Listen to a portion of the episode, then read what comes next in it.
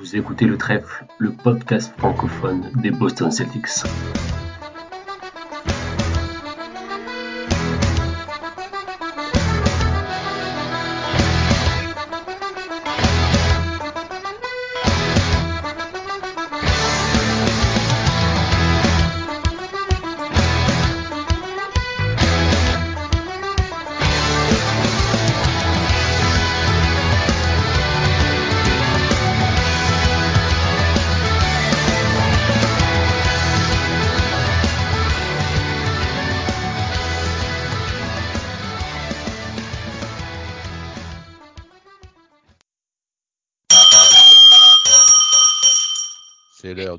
Conseil de classe.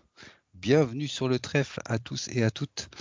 Ce soir, on va euh, faire le point et on va noter la, la saison et les joueurs de, pour toute la saison écoulée. Alors, pour m'accompagner, j'ai d'abord Hugo qui est avec nous. Salut Hugo. Salut Cédric, euh, salut à tous. Et il y a aussi Elias. Salut Elias. Salut euh, professeur principal et euh, petit délégué Hugo qui est à mes côtés pour, euh, pour noter les joueurs et, le reste.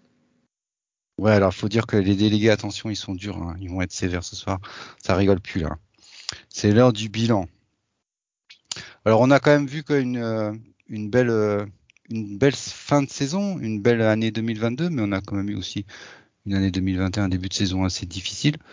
Euh, vous voulez refaire un, petit tour vite fait sur le bilan global de la saison, les, les émotions que ça, vous- que ça vous a généré Bah, Je moi, peux, je peux y aller si tu veux. Euh, disons que le, premier trimestre a été euh, très décevant. Honnêtement, avertissement euh, travail, avertissement comportement, avertissement tout ce que tu veux. Euh, et euh, bizarrement, euh, à partir du second, du second trimestre, ben, on, a, on a vu, on a enfin retrouvé les Celtics, une équipe euh, conquérante euh, qui avait envie de jouer, euh, qui a commencé à enchaîner les victoires. Bon, certes, face à des adversaires, on va dire abordables, pour pas dire autre chose. Mais euh, bah, fort heureusement, la, bonne impression en tout cas du, deuxième trimestre hein, qui, s'est conclu par des encouragements. C'est plutôt, plutôt confirmé sur la fin de saison et même sur les playoffs. Donc au global, euh, franchement, c'est une, année qui est quand même satisfaisante parce que quand tu vas en finale NBA, ça peut pas, ça peut pas être autrement. Donc on peut dire que l'élève Celtics a, a bien progressé tout au fil de la saison, quoi, en gros. Exactement. Il a, il a tenu compte des, des avertissements de, du conseil de classe. Donc euh, bravo à, bravo à cet élève. Au moins on sert à quelque chose, c'est cool. Elias, un petit mot euh, Ouais, bah juste pour rappeler quand même d'où on vient, hein, le- l'année 2021, le début de saison, euh, comme on dit, le premier trimestre, était euh, quand même pas loin de la catastrophe. C'était euh, très difficile. On était à quoi 17-21, 18-21 à un moment? Dans la Ouais, saison. ouais. Donc euh, on était bien en dessous de, de 50% de victoire, tout ça. Euh, Au-delà de ça, l'équipe était abs- était absolument euh, irregardable. Enfin, personnellement, j'en avais marre de les regarder. J'avais pas un rythme de vie très bon, donc je continuais à les regarder, mais c'était quand même très difficile à regarder, notamment à cause de certains joueurs qu'on évoquera un peu plus tard. Mais ouais, il y a eu un, un événement, un déclic, je sais pas ce qui s'est passé, mais l'équipe, euh, moi j'ai ma théorie. Moi je pense que le triple-double de Robert Williams euh, au Nouvel An contre les Suns euh, a, a envoyé un signal à cette équipe que- qu'elle pouvait être quelqu'un. Et, euh, et on a eu un retournement, bon, je, je suis pas spécialiste, hein, mais quand même historique. Je pense qu'il n'y a pas beaucoup d'équipes dans l'histoire de la NBA qui, ont- qui sont passées d'aussi nulles et aussi décevantes à, au final NBA à quoi, deux victoires d'être, champion NBA. Donc ouais, c'est quand même dans sa globalité une saison euh, très satisfaisante, surtout sachant d'où, on partait. C'est vrai que c'était assez surprenant ce retournement de situation. Alors que comme tu disais, ouais, l'hiver et le mois de décembre, fin décembre, janvier, là, ça a été très très très dur pour le moral, pour maintenir, euh, pour suivre l'équipe. Euh, il a fallu s'accrocher, ouais. Eh ben, écoutez, c'est pas mal comme petit retour sur la saison. On va enchaîner direct par la première partie. Alors, on a eu des des joueurs euh, qui, qui étaient là en début de saison et puis qui ont été tradés en cours de saison, surtout en février où euh, euh, Brad Stevens a fait un, un- des réajustements euh, nécessaires qui nous a permis aussi de faire cette belle deuxième moitié de saison. Et euh, faut quand même en parler un petit peu. Alors je, vais les donner dans, en, en vrac. Euh, Dennis Schroeder, Roncho Hernan Gomez, Jabari Parker, Josh Richardson, Romeo Langford, Bruno Fernando et Enes Kanter qu'il fallait pas oublier quand même. Donc, euh, de tout cela, le, on va juste distribuer, euh, je pense, des, juste des bons points à ceux qui, à ceux qui méritent, sauf si vous voulez vous attarder sur tout le monde, mais je, je pense que c'est au moins déjà, il y a quand même des joueurs qui ont, qui ont participé euh, positivement Oh, bah, euh, à la on- On construction. peut quand même en distribuer des mauvais points. hein. On peut Et quand même des distribuer mauvais des mauvais points. Oui, bah oui, on va commencer par les mauvais, tiens. NS Allez, vas-y, Canter, Elias. NS Canter ou NS Freedom selon, selon la CIA. Euh, Ah oui, c'est vrai. Absolument, bon, bah, pas grand chose à dire à part, euh, à part Rip Bozo. J'espère que la retraite euh, se- sera cool. Euh, sinon, les négatifs, euh, bah, Daisy Schroeder. J'ai eu un peu des flashbacks de Jeff Teague, c'est-à-dire que c'était un, un peu une garde absolument insupportable Ouh. à regarder jouer. Je, je, vraiment, j'ai pas eu, j'ai rarement eu des joueurs que je détestais autant dans mon équipe que, que ce mec. Il était plutôt bon et il avait un apport absolument énorme par rapport à son contrat, mais juste c'était, c'était un enfer, quoi. Ça ne marchait pas du tout. Le style de jeu, le, la fausse, défense, parce qu'il faisait semblant défendre, mais en vrai, c'était pas si, pas si bien que ça. Ouais, non, j'ai très mauvais point là-dessus. Sinon, euh, Bruno Fernando et Jabari Parker, euh, bon, c'est très anecdotique, euh, on n'a pas grand-chose à dire sur eux. Juste petit point sur Herman Gomez. Premièrement, merci pour la, pour la trade exception- qu'on aura peut-être, qu'on utilisera peut-être à, à la deadline l'année prochaine. Et aussi, euh, bon point pour euh, le jeu d'acteur dans le dernier film euh, avec Adam Sandler, c'était pas mal. Voilà, voilà. S'il avait pu être bon comme aussi bon que dans le film, ça aurait été bien pour nous. hein, quand Ça aurait même. été pas mal, ouais. ouais, ouais. Et sinon, euh, vas-y Hugo pour les bons points, s'il y en a. Non, bah, juste pour revenir vite fait sur les points négatifs, euh, tu parlais de Juancho Hernan Gomez. euh, moi, je tiens à, à quand même afficher le comportement de ce mec parce que il se fait trader, il envoie des giga déclarations euh, pour euh, taper sur les égaux euh, qu'il aurait dans cette équipe, alors que le mec a juste le seum en fait. Donc. Alors, par rapport à ça, j'ai jamais eu l'occasion d'en parler. J'ai plus l'impression qu'il parlait, moi, de ce que j'en ai ressenti de ces déclarations, j'ai plus eu l'impression qu'il parlait justement de Dennis Schroeder et peut-être Josh Christensen, et pas de. Parce qu'il y a aussi des commentaires, des super bons commentaires sur les, autres- sur les autres, sur Tatum, sur Brown, tout ça. Donc je pense qu'il disait qu'il y avait un problème d'ego dans l'effectif complet, et qu'ils ont trouvé. euh, il disait aussi qu'ils ont trouvé à la deadline euh, un bon équilibre et que ça marchait bien. Donc euh, je pense que sur ça, ça peut peut-être revenir sur. je pense surtout Dennis Schroeder, peut-être un peu Richardson qui est un peu mystérieux aussi. J'avais pas, j'avais pas vu la décla en entier. Je vais pas te mentir que j'avais pas forcément envie de cliquer sur une décla. de- Ouais, ouais, ouais. Donc, donc voilà, mais euh, donc merci euh, mon cher délégué de, de compléter mes propos. Toujours là pour, pour les faits. Mais sinon, euh, non, ouais, point très très négatif sur Dennis Schroeder. Genre vraiment, euh, enfin, Elias le disait, euh, c'est un des pires joueurs qu'on ait. Bah, à, à voir dans notre équipe, c'est vraiment un enfer. J'ai encore des, des flashbacks des fins de match avec Marcus Smart et, et Dennis Schroeder dans le backcourt. Euh, Ouais. Tu vois, des fois, je fais le signe de Reggie Miller au Garden, là. le signe de strangulation. Ouais. sur-. Quand je pense à ça, je le fais sur moi-même des fois. Mais euh, mais voilà, euh, enfin très très difficile le passage de Dennis Schroeder. Après, merci, euh, enfin merci quand même à lui parce qu'il a accepté de, venir chez nous euh, sur un petit contrat. Bon, certes, il n'y avait, plus- pas forcément d'autres options, mais quand même merci d'avoir fait- ce choix-là. Bon, il aimait vraiment la franchise pour le coup. Bon, c'est juste vraiment un, fit qui, ne fonctionnait pas. hein, c'est pas un mauvais joueur en lui-même. D'ailleurs, on le voit à Houston, il fait plutôt bons matchs euh, dès son arrivée. Et sinon, euh, ouais, bon, pour les autres, Enes Freedom, euh, je préfère l'oublier, ce- cet homme. hein. Pareil, les déclarations au début de match, il se plaignait de son temps de jeu, alors que, bah, en fait, il jouait juste pas parce qu'il était nul, quoi. Donc, donc voilà. Et, Bruno Fernando, Jabari Parker, bon, merci à eux d'être passés. Bruno Fernando, très bonne Summer League. hein. On a pris du plaisir l'été dernier, donc voilà. Bon point peut-être pour ça, mais sinon bon point pour Josh Richardson quand même sur son passage, qui, euh, on va pas se mentir, euh, quand il est arrivé, moi j'étais plutôt content parce que c'est un joueur que j'aimais bien, notamment à Miami. Euh, il était en échec total à Dallas, ça fitait pas du tout avec Luka Doncic, donc donc on l'a récupéré contre rien, contre Moses Brown et bah, juste contre Moses Brown d'ailleurs. Et une partie de la trade exception de Gordon Hayward, donc voilà, on l'a récupéré contre rien et on a réussi à, en tirer, bon certes avec d'autres assets, mais on a réussi à en tirer Derrick White.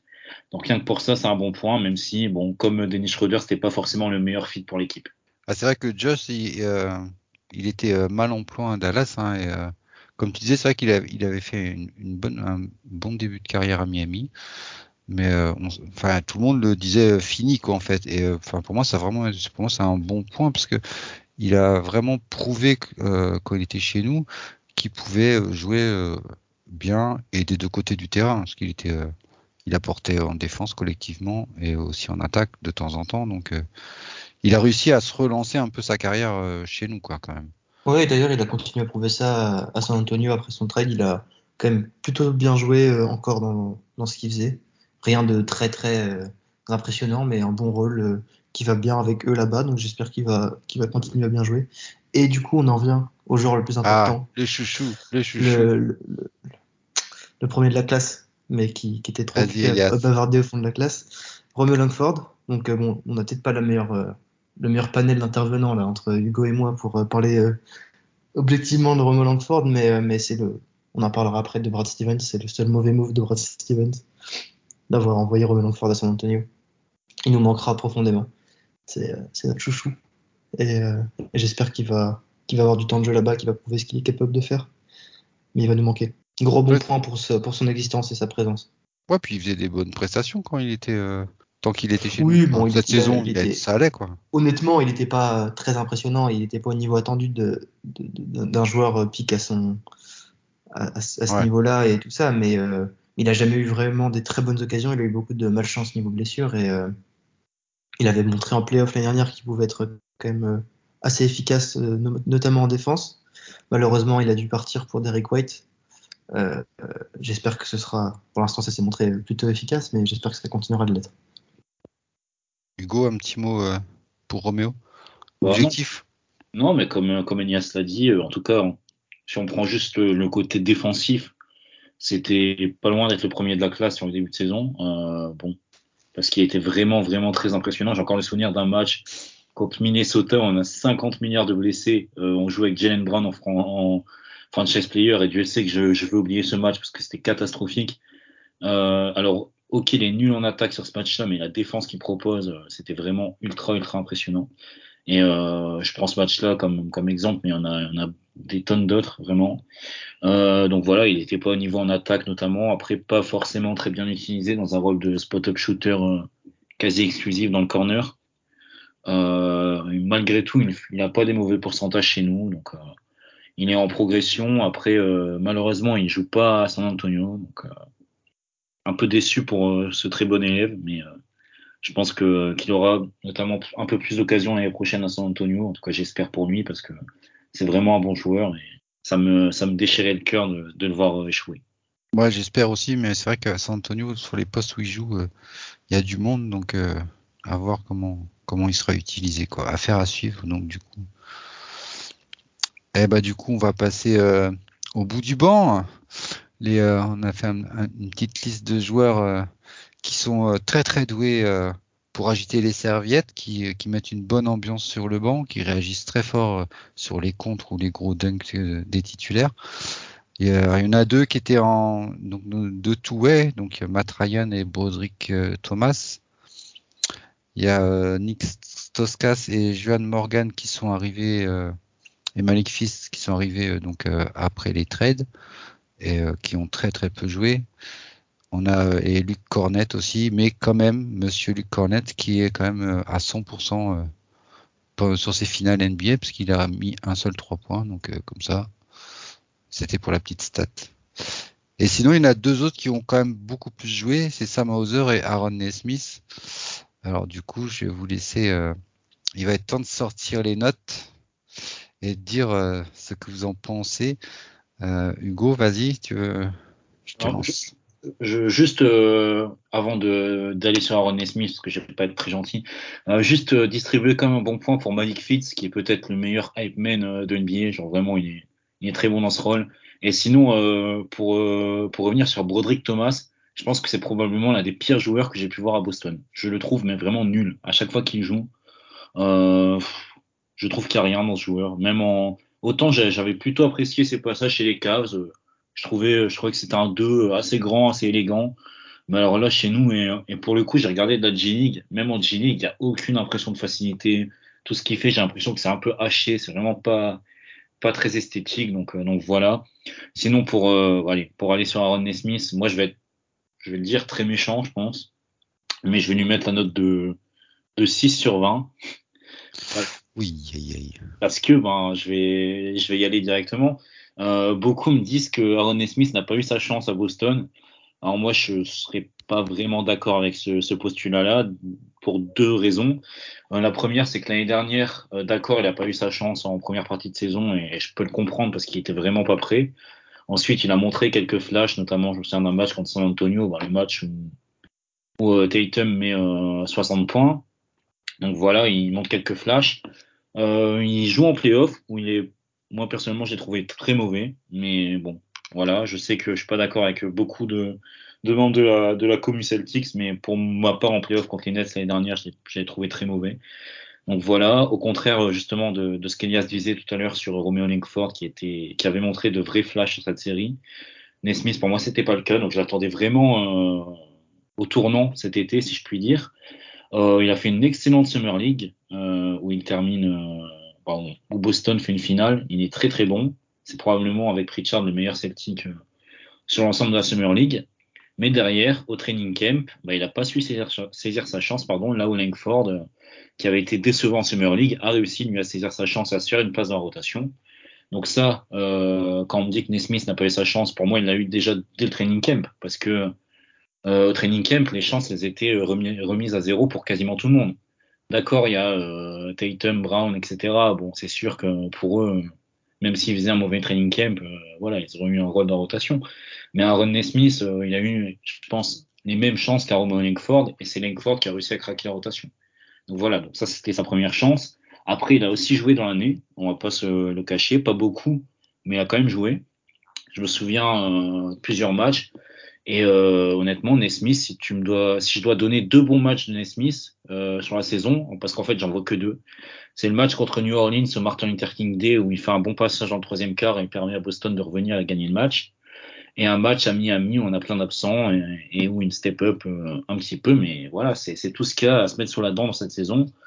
Sinon, on a vu un joueur très en difficulté, un joueur qui ne met pas ses tirs. Donc euh, c'est bien beau de dire en conférence de presse que c'est un shooter phénoménal ou de dire euh, après sa draft que c'est un ultimate sniper. Mais à un moment, quand t'es un sniper, quand t'es un shooter, faut mettre dedans et il n'a pas réussi à le faire en NBA. Donc je sais que je suis très dur dans mon analyse, mais pour moi le constat il est simple et je vais finir en, je vais finir sur euh, sur ce point-là. Donc moi, pour moi, je l'ai déjà dit dans le podcast précédent sur sur la draft, mais je crois pas en, en une saison 3 flamboyante d'Aaron Smith tout simplement parce que quand on compare par exemple à un garçon comme Grant Williams qui est sorti de Tennessee, donc une université euh, majeure de SEC où il fait euh, où il termine dans le premier 5 de la conférence pour sa dernière année et il fait surtout euh, deux fois meilleur défenseur de la conf, la plus relevée du pays quand même. Donc c'était un joueur ultra abouti au moment de sa draft alors que Nesmith d'accord, il fait une saison freshman intéressante à Vanderbilt où il termine il fait 11 points de moyenne, je crois, avec euh, peut-être 40% à 3 points. J'ai pas les stats. 50% à 3 points. C'est sa dernière, sa dernière, je crois, sa deuxième. Ah. Sa première année, je j'ai pas les stats en tête, mais bon, il doit être à, il doit être dans les 40%. Et après, c'est vrai qu'il y a un giga step up sur le début de deuxième saison. Il tourne à 23 points et plus de 50% de points. Mais euh, il joue que 11 matchs et il joue surtout que euh, les adversaires de bah, le calendrier hors conférence parce qu'il se blesse dès le premier match de conférence face à Auburn. Il sort euh, un peu après la mi-temps. Et derrière, on l'a plus revu Vanderbilt, qui est déjà une université très faible de SEC. Mais si en plus il joue pas le calendrier SEC, euh, bah voilà, on... c'est un joueur qui est pour moi pas prêt, qui était pas prêt au moment de sa draft, qui est toujours pas prêt. Donc il va falloir vraiment s'améliorer parce qu'à ce jour-là, il est vraiment très négatif en défense. Même en attaque, il met pas ses tirs. Donc, euh, donc voilà, ça, pour le moment, euh, je mets 6 sur 20 et je ne peux pas lui mettre plus. Et pour autant, je t'ai bien entendu sur le podcast d'hier, tu dis quand même que tu veux le garder, quoi, malgré tout, quoi, parce que je, je Quitte à y aller, autant le garder jusqu'au bout. Quoi, en, gros, en tout cas, jusqu'au training camp. Si au training camp, vraiment, il... c'est toujours le même Nesmith que l'année dernière, euh, là, c'est sûr que je serais plutôt chaud pour couper les ponts. Mais euh, là, de toute façon, Nesmith, il a une valeur qui est quasiment négative dans un trade, hein, parce qu'il a un contrat garanti à un peu plus de 3 millions l'année, je crois. Il a une team option pour l'année prochaine, donc il sera vraisemblablement pas, pas activé, sauf euh, bonne saison de sa part. Mais, euh, mais voilà, donc c'est pour moi sa dernière chance cet été s'il arrive au training camp et qu'il est toujours aussi moyen, là, oui, d'accord, on coupe les ponts, on peut les changer contre n'importe quoi, même le couper, ça me fera ni chaud ni froid. C'est vrai que on l'attendait, et... mais c'est vrai que quand on dit on espère tous qu'il fasse une troisième saison comme Grant Williams, c'est pas par rapport à, son passé en université. C'est plus parce que bah, Grant Williams nous a fait une très belle troisième saison, on va en reparler tout à l'heure, et que du coup on espère, vu que lui c'est sa troisième saison, c'est juste, juste par rapport à ça que je pense que les gens disent ça en fait. Quoi. Elias, un petit mot sur, euh, sur Aaron Nesmith? Ouais, bah, bon, je vais essayer d'être un peu moins méchant parce que là c'était agressif. Déjà, le pauvre Broderick Thomas, il s'est pris une balle dans le crâne venu de nulle part. Euh, Broderick Thomas, j'ai rien à dire sur lui. Je suis complètement d'accord avec ce Hugo. Je pense que c'est un des joueurs qui dégage le moins de, que j'ai vu sur le terrain. Parce que vraiment, euh, sur les quelques minutes en garbage time, hein, il a jamais vraiment joué une minute de rotation euh, sérieuse. J'ai jamais rien vu de lui. Pareil, Angelique, je suis d'accord, j'ai regardé un peu. Catastrophique. Enfin, catastrophique, non, mais pas au niveau, quoi. Euh, juste un petit mot sur Sam Hugo, on n'a pas parlé. On l'a presque pas vu dans des vraies minutes de rotation. Euh, en gros, il est, on va lui mettre un, on va pas lui mettre une note, on va lui mettre un, encouragement euh, avec beaucoup de travail requis, quoi. Il va, il est très très intéressant euh, parce que son profil il est grand et il tire à trois points, quoi, en gros. Donc ça peut, ça peut peut-être faire faire de lui un joueur de rotation. Sur, j'ai noté, il a 43% à 3 points en catch and shoot cette année, dont pas mal de tirs pas faciles parce qu'il prend des tirs un peu de merde en fin de match. Donc euh, c'est quand même euh, des, bonnes stats en NBA, même si c'est sur pas beaucoup de tirs, c'est pas non plus très représentatif, mais euh, ça montre qu'il peut quand même, qu'il peut quand même être, être bon. Donc à voir, intéressant. Je pense que l'avoir au training camp et en Summer League, ce sera une bonne, une bonne manière de le voir un peu plus sérieusement sur plusieurs minutes. Et sinon, bah, sur Nesmith, je vais pas avoir beaucoup de choses à dire parce que Hugo a un peu tout, un peu tout lâché. Je, je, le trouve un petit peu dur parce qu'on a vu quand même des, du Nesmith, de Nesmith de l'engagement euh, physique quand même euh, assez important. C'est un peu tout ce qu'il apporte d'ailleurs quand il est sur le terrain. Il saute sur l'air bon, il court en transition. Défensivement, il se donne. Ça, ça donne des blocs assez impressionnants de temps en temps, mais aussi beaucoup de fautes et beaucoup de, de mauvaises positions. Donc euh, c'est un peu tout, tout rien, on va dire. Donc ouais, c'est va falloir vraiment vraiment prendre confiance à la fois en son shoot, à la fois en ses capacités de défense parce que Néanmoins, mine de rien, il fait quand même 1m98, euh, il me semble. Il est assez large, assez musclé, donc il euh, faudrait euh, que ça, que ça, que c'est un impact défensivement que pour l'instant je vois pas trop sur l'homme en tout cas. Et ouais, donc beaucoup, beaucoup de choses à travailler. Je pense que comme Hugo l'a dit, il sera dans le roster l'année prochaine, à moins d'un gros trade où ça, où on met pas mal de joueurs pour des salaires. Il sera dans le roster parce qu'il a aucune, aucune valeur. Donc à voir euh, ce, ce, que ça peut donner, mais si on fait le bilan de cette saison, c'est vraiment pas loin de catastrophique. quoi. C'est vrai qu'on l'attendait quand même un peu plus, même si pour autant il ne devait pas jouer hein. beaucoup, quoi, mais euh, quand, il a eu, quand il a eu sa chance, il a pas su la saisir en fait. Et... Ouais, puis surtout c'est bête, quoi. C'est un poste où on pourrait vraiment avoir, avoir besoin d'un, je sais pas, un Desmond Bain par, par exemple au hasard hein, à la place. Ouais. bref a été choisi juste après à la draft, ouais, on s'en rappelle bien. Sadik Bey, pardon, oui. Oui, oui, Sadik Bey qui est choisi après, mais euh, des profils 3D, euh, 3D euh, qui pourraient être quand même assez, assez importants qu'on n'a pas du tout derrière Tatum et Brown à l'aile, quoi. Et c'est vrai que bah, pour revenir sur Sam Hauser, hein, je pense que c'est vrai qu'il est très très fort au shoot. Hein. En plus, c'est le chouchou de Titouan, donc on, ne peut pas trop dire de, de méchanceté dessus. Mais, mais il va falloir quand même qu'il progresse en défense. Et euh, là-dessus, il y a du boulot, quoi. par contre, euh, l'avantage, c'est qu'il connaît le chemin euh, pour aller au men, pour les jouer avec les men. Donc, il connaît le chemin. Il est habitué à jouer à Angélique, de faire les allers-retours. Donc, en bout du bout du banc, c'est c'est pas mal aussi d'avoir des joueurs compatibles qui acceptent ce rôle-là d'être transbyté de un coup je joue au Maine, un coup je joue à Boston. C'est toujours c'est les Celtics, mais ça change quand même, c'est pas pareil quoi. Tu veux un petit mot, Hugo, sur Sam Hauser ou euh... Bon, j'ai pas grand chose à rajouter. Nias a, bien fait le travail. Juste, euh, bah, je suis d'accord avec l'encouragement. On l'a vu notamment sur le match contre Milwaukee en fin de saison, là, quand il y avait beaucoup d'absents. Euh, il a su euh, faire un bon match, donc assez encourageant. Maintenant, c'est sûr qu'il va devoir travailler en défense, mais, mais c'est toujours bon d'avoir un spécialiste comme ça du tir en bout de banc. Ça fait jamais de mal. C'est ça, on est d'accord. Bon, ben maintenant, on va passer euh, au plat de résistance, on va dire. Alors, euh, on va prendre s'occuper de, des joueurs qui ont joué et qui ont beaucoup joué euh, sous, sous Ime Donc, on va commencer peut-être par celui qui est arrivé en cours de saison, Daniel Tace. qu'on a vu beaucoup en saison régulière, un peu moins au, au fil des, des séries dans les playoffs. Du coup, il y a eu des rumeurs comme quoi, enfin, c'est pas vraiment un choix de du coach. Est-ce que c'est juste une opportunité euh, de trade et que il a quand même fait du bien, je trouve quand même euh, au, sein de l'effectif euh, et il a fait quand même des bons passages. je sais pas ce que vous en Bah, pensez. il a, il, a clairement apporté quelque chose dont on avait besoin, c'est de la profondeur au poste 5, je veux dire, parce que bon, ce qu'on a vu des minutes de euh, Enes Kanter et de Bruno Fernando, c'était qu'on pouvait vraiment pas leur faire confiance, quoi. Et euh, on sait que Robert Williams a des problèmes de santé et leur faute se fait un peu vieux, donc on avait besoin de profondeur à ce, poste-là. Il remplissait vraiment euh, très bien euh, en fin de saison régulière euh, ce rôle. Il faisait des bons matchs, il était jamais euh, impressionnant, mais jamais catastrophique, en gros. Après, voilà, ses profils, il coûte un peu cher pour ce qu'il pour ce rapporte sur le terrain.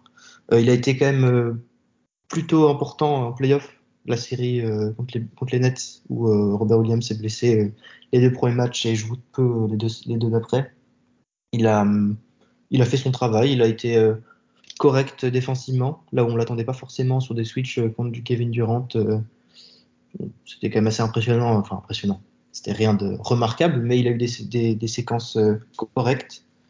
On a vu après, comme tu dis en playoff, au fil des séries, les limitations défensives qu'il avait. On sait qu'offensivement, c'est pas non plus exceptionnel, mais il a quelque, chose à proposer, du pick and pop un peu. Euh, voilà, c'est un peu tout en fait en offensivement. Mais défensivement, c'était un peu compliqué. On pouvait plus trop l'intégrer dans nos, schémas switch. Il se faisait trop attaquer euh, à la fois par les intérieurs et à la fois par les, extérieurs, euh, selon les profils contre qui on jouait. Donc, il s'est fait un peu fait chasser du terrain par les Bucks, puis les Heat, puis surtout contre les Warriors où il était absolument injouable. Donc, moi, je vais lui mettre un, un sur 20. Sur 20 parce qu'on l'aime bien, parce que les joueurs ont l'air de bien l'aimer. Et que, et voilà. Mais euh, il coûte un peu cher et je suis pas sûr que ce soit la meilleure, euh, le meilleur salaire à avoir en, en sortie de banc euh, pour compléter le, le poste 5. Ouais, c'est vrai après que quand quand on avait Canter avant, quand tu te retrouves avec Tace, t'es content quand même. En plus, il, il a un petit shoot à trois points. hein. Donc, euh, mais euh, Ouais, bien sûr, bien sûr. Mais ça coûte quand même 4 fois plus cher qu'un minimum vétéran. Donc, euh, je suis pas Ouais, sûr que ça, les, ouais. Les. Attends, on le paye combien Il a 8 7 millions ou 6 8 l'année prochaine. Ouais. ça fait un peu cher quand même. Hugo, un petit, un petit mot sur notre Allemand préféré?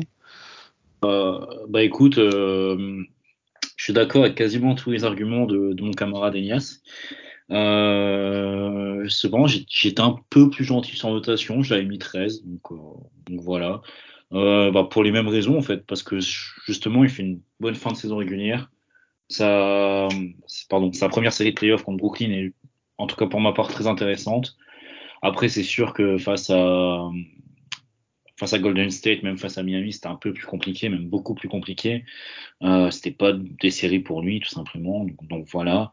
Euh, donc je lui ai mis 13. C'est vrai que je vais descendre à 12 parce que je vois mes autres notes, euh, mes autres notes, et c'est vrai que bon, c'est pas très fair par rapport à, à d'autres, vous, vous verrez. Donc ouais, je vais lui mettre 12. Euh, un 12 d'encouragement. Après, euh, pas sûr qu'il soit, qu'il soit toujours dans le roster l'année prochaine. Je pense qu'il le sera. Mais euh, c'est pas forcément le pivot le plus, le plus, comment dire, le plus compatible avec notre effectif. Je préférais un, troisième intérieur un peu plus athlétique pour, euh, pour vraiment euh, être dans le même registre que, euh, qu'un Robo Williams. Pardon. Ça serait en tout cas plus, plus valuable pour nous, surtout à un prix comme ça.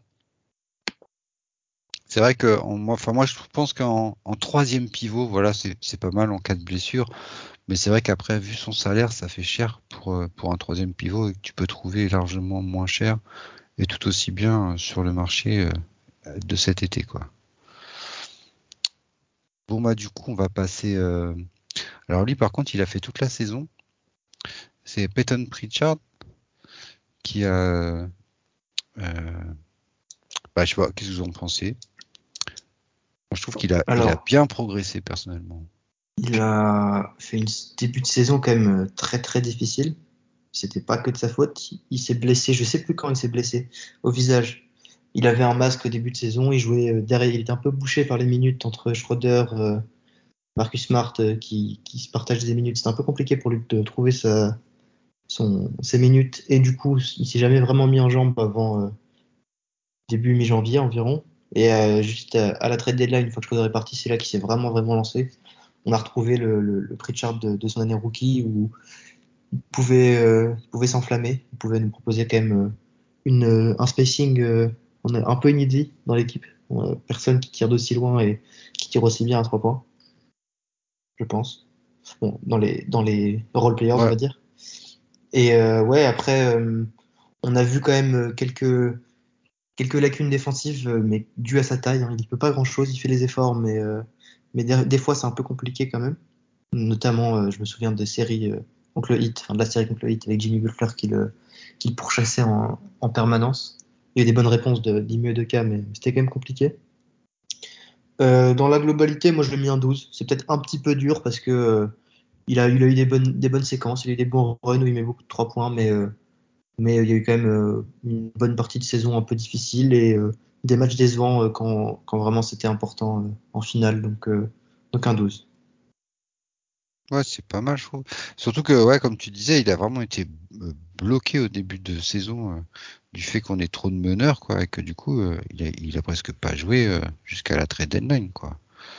Donc c'est vrai qu'il est dans l'effectif depuis le début de saison, mais c'est un peu aussi un, un nouveau joueur, quoi, presque, qu'on a eu en cours de saison, quoi, qu'on a utilisé, quoi, en- du moins, quoi. Hugo, un petit mot sur Peyton, The Ouais. Mask, Ouais, j'ai mis la même note que qu'Elias, j'ai mis 12. Ah, décidément.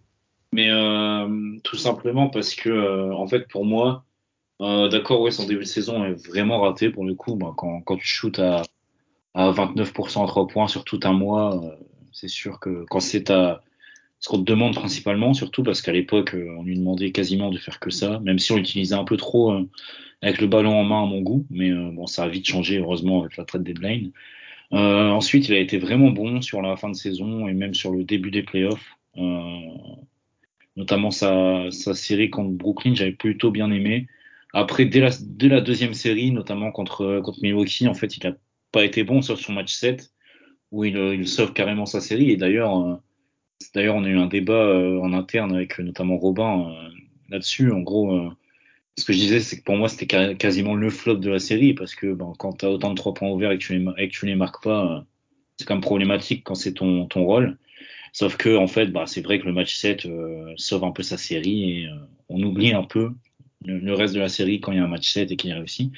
Bref, mais sinon, après, bah, malheureusement, en fait, sur les deux séries d'après, ça a continué dans, avec une chute des pourcentages et euh, jusqu'à la finale où, euh, hormis le match 1 où il a été bon, euh, je l'ai vraiment pas trouvé bon en, attaque, il a pas mis ses tirs, etc. Donc c'était assez problématique. Donc voilà, je lui mets un 12. Euh, J'aurais peut-être pu lui mettre moins parce que c'est vrai que si on prend toute la saison, euh, bon, c'est pas exceptionnel, mais quand on l'a bien utilisé, quand on l'a mis dans un bon rôle, il a été intéressant. Donc c'est vraiment un 12 d'encouragement. J'espère qu'on restera dans cette même utilisation avec Peyton Pritchard l'année prochaine et ça devrait en tout cas aller mieux. Bah, écoute, moi je trouve que c'est pas mal vu, euh, vu sa saison, hein, de s'en sortir avec un 12, ça va. Parce que vous êtes tous les deux d'accord. Je trouve que ça, ça correspond assez. C'est vrai qu'après les shooters, quand ils mettent pas leur panier, euh, bah tout de suite on se rend compte de, tous les défauts qu'ils ont. Donc euh, ça peut aller vite dans un sens ou, ou dans l'autre. Il suffit qu'ils te mettent, qu'ils te fassent euh, quelques matchs euh, où il met 3-4 paniers à 3 points et tout de suite on va dire oh il est formidable Peyton Pritchard. Quoi. Ouais, exactement. Juste vite fait, on n'en a pas parlé. Euh, il a été aussi quand même assez. on a eu quelques problèmes, notamment contre les Bucks, aussi un peu contre le Heat sur la montée de balle quand on prenait un panier. Enfin bref, on n'arrivait pas à monter le ballon. Et c'est là qu'il s'est révélé quand même assez faible. C'est que Marcus Smart, il arrivait, il est quand il n'était pas avec la balle, la balle, Pritchard n'était pas une bonne solution. C'est-à-dire que t'es un meneur de, je sais pas, 1m83, il fait un truc comme ça, 85 peut-être? Ouais. T'es cen- t'es censé euh, au moins pouvoir porter le ballon et monter le ballon et tout ça. Et lui, il l'a vraiment pas bien fait. Ça a été une de ses lacunes.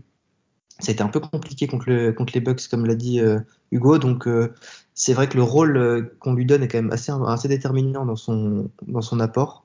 Donc, il faudra, je pense, vraiment le limiter en tant que spot-up shooter et euh, peut-être finisseur de certaines actions, mais euh, je vois pas trop de futur euh, en tant que vraiment euh, ball handler euh, important euh, pour, pour, une, pour une équipe parce que c'était vraiment pas exceptionnel ce qu'on a vu.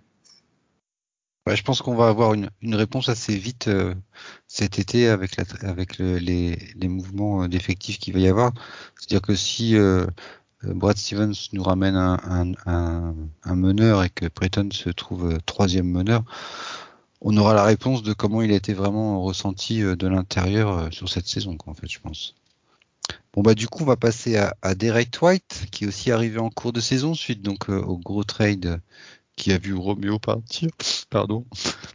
Euh, alors lui par contre euh, sixième homme, gros impact euh, euh par moment et puis euh, grosse disparition par d'autres aussi. Donc la note va être un peu serrée je pense pour Derek White. Qui veut commencer Hugo, Elias, Elias, Hugo? Let's go. Moi, je peux commencer personnellement. Derek White, je, je comprends ceux qui pourrait en tout cas être tenté de lui mettre une mauvaise note. Euh, moi, pour ma part, je lui ai mis 14, euh, qui est, je pense, une bonne note. Euh, 14, pourquoi? Parce que, bon, ok, euh, ça n'a pas été le meilleur shooter euh, du monde, on va pas se le cacher. Malgré tout, je sais que, enfin, en fait, pour reprendre, va reprendre le contexte général pour expliquer peut-être ma note. Euh, quand on le ramène euh, en provenance de San Antonio, c'est vrai qu'il n'a pas des super stats sur catch and shoot. J'avais regardé, je crois qu'il était à 30, 32% euh, sur le début de saison quand, au moment où on le, où on le signe.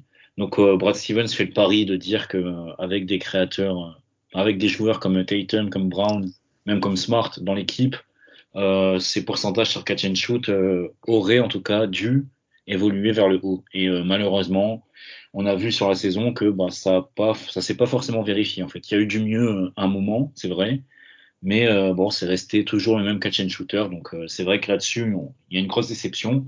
Malgré tout, je pars du principe qu'il apporte tellement dans le jeu, tellement en défense, notamment dans dans le dans la navigation entre les écrans. On l'a vu sur la finale et même sur la série contre le 8 avec Max Truss, avec avec même Duncan Robinson quand il jouait, euh, que c'était ultra important euh, aujourd'hui en NBA, c'est peut-être l'un des meilleurs dans ce registre-là. Donc voilà, pour moi, Derek White, c'est quand même un joueur qui est très valuable. On l'a vu quand, quand il porte le ballon sur pick and roll, il est très bon. Donc, euh, donc voilà, je lui mets un note de 14.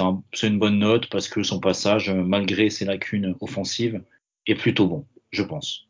Mais c'est vrai que moi, c'est le souvenir que j'ai de ce joueur euh, quand il joue à San Antonio, c'est-à-dire que il, est, pas régulier offensivement quoi. Il, peut faire des bons matchs, mais il y, a, des séries où il passe complètement à travers. Mais c'est pas non plus ce qu'on recherchait. Il a apporté un, équilibre collectif et au niveau des rotations pour Ime, ça a été un, régal. Je, je, pense que vraiment Ime a été le chercher. Elias, t'en penses quoi toi? Euh, J'ai globalement le, même ressenti que Hugo. J'étais un petit peu plus difficile sur la note. J'ai mis un 13 parce que euh, je trouve quand même que malgré euh, Bon, à part le, pourcentage à 3 points, ça c'est malheureusement on peut pas y faire grand chose. Hein. C'est comme ça. Je pense que ce sera jamais un très bon tireur. On peut espérer qu'il qu ait une petite, euh, un petit regain de, réussite l'année prochaine. Mais je l'ai trouvé défensivement pas loin d'être parfait.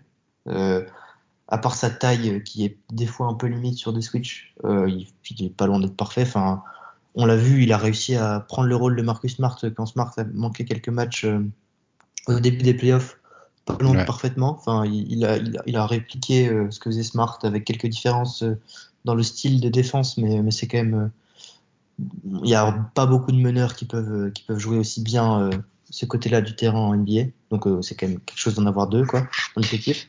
offensivement, je le trouve quand même un peu trop limité.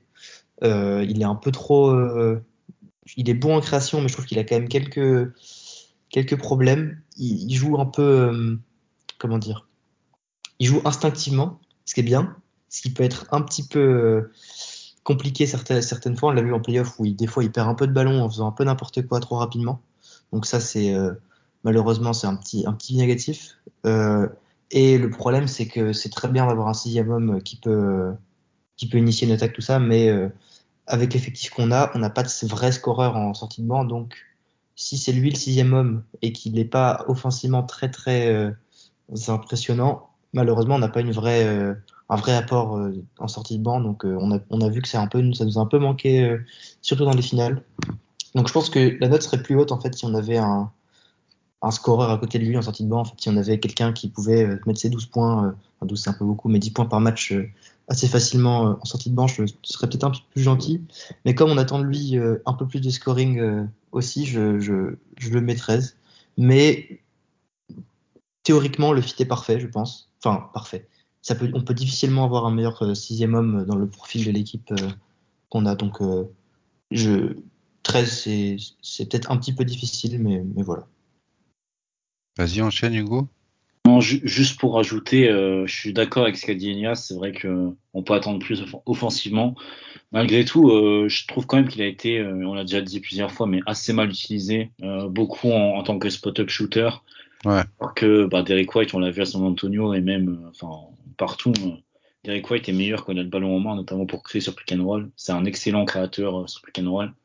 Donc, euh, donc voilà, je pense que euh, l'année prochaine, en tout cas d'après les déclarations de Brad Stevens, il a compris en tout cas qu'il fallait un plus de points en sortie de banc. Donc j'imagine que ce sera le profil qu'on recherchera avec euh, notre traded player exception, euh, notamment de 17 millions. Euh, donc voilà, je pense que c'est ce profil-là qu'on recherchera et, et dans ce cas-là, on mettra vraiment Derek White sur vraiment de la création balle en main et, c'est- je pense que là, il sera meilleur. Mais je comprends, je peux comprendre les arguments et, et la notation en tout cas d'Elias. Bon, bah c'est très bien. On va passer au, au dernier joueur du banc. Celui, euh, je l'ai gardé pour la fin parce que il y a un an, euh, tout le monde était prêt à, à- à le brûler ou, ou à le trader ou même à donner de l'argent pour qu'il parte. Et, euh, et il nous a fait quand même, personnellement, je trouve une saison très surprenante. Je veux bien sûr parler de Grant Williams, alias Batman. Euh, je sais pas qui veut se lancer. Je vais, je vais y aller. Alors déjà, je, je, je me lance, je vais me lancer des fleurs. J'étais parmi de ceux qui, Je l'avais dit. qui étaient, qui étaient très, très défenseurs de Grant Williams, on va dire. J'ai passé euh, mon été avec Titouan euh, à défendre euh, Grant Williams sur Discord, sur Twitter, sur tout là, où je pouvais, parce que vraiment je vois, je voyais, je vois le potentiel, le profil du joueur qui est quand même assez rare et quand même assez important. Donc voilà, je me jette des fleurs avant tout. Maintenant, sur un petit bilan de sa saison, assez impressionnant, assez. Je me souviens euh, en début, en, en, en Summer League, il dé- décide de pas jouer en Summer League. C'était un peu euh, qu'est-ce qu'il fait, pour qui il se prend, machin. Je me souviens que même euh, Joe Mazzulla qui coachait l'équipe, euh, un assistant coach, il disait mais euh, non, je sais pas trop pourquoi il veut pas jouer. Enfin bref, donc il y avait un peu des questionnements à ce moment-là, mais euh, il est arrivé euh, clairement prêt, clairement euh, comme ils disent locked-in. C'était, euh, il a fait donc une saison à 41% à 3 points, dont 47 à 3 points dans les coins, ce qui est quand même euh, dans la moyenne très très très très haute de, de la NBA. Donc euh, vra- vraiment le, le- la saison parfaite à ce niveau-là. Il C'est a, notre, me- c'est notre meilleur shooter, non? Euh, en termes de pourcentage euh, global, je pense loin, que Pritchard quoi. est à peu près à 41% aussi. Mais, mais ouais, dans les coins, euh, 47% c'est haut quand même. Sinon, il a aussi réussi à s'adapter, c'est-à-dire qu'au bout d'un moment dans la saison, plus ça avançait, plus les gens voyaient que bah il c'était pas une, une il avait pas de baisse de régime au niveau de, de trois points, des trois points.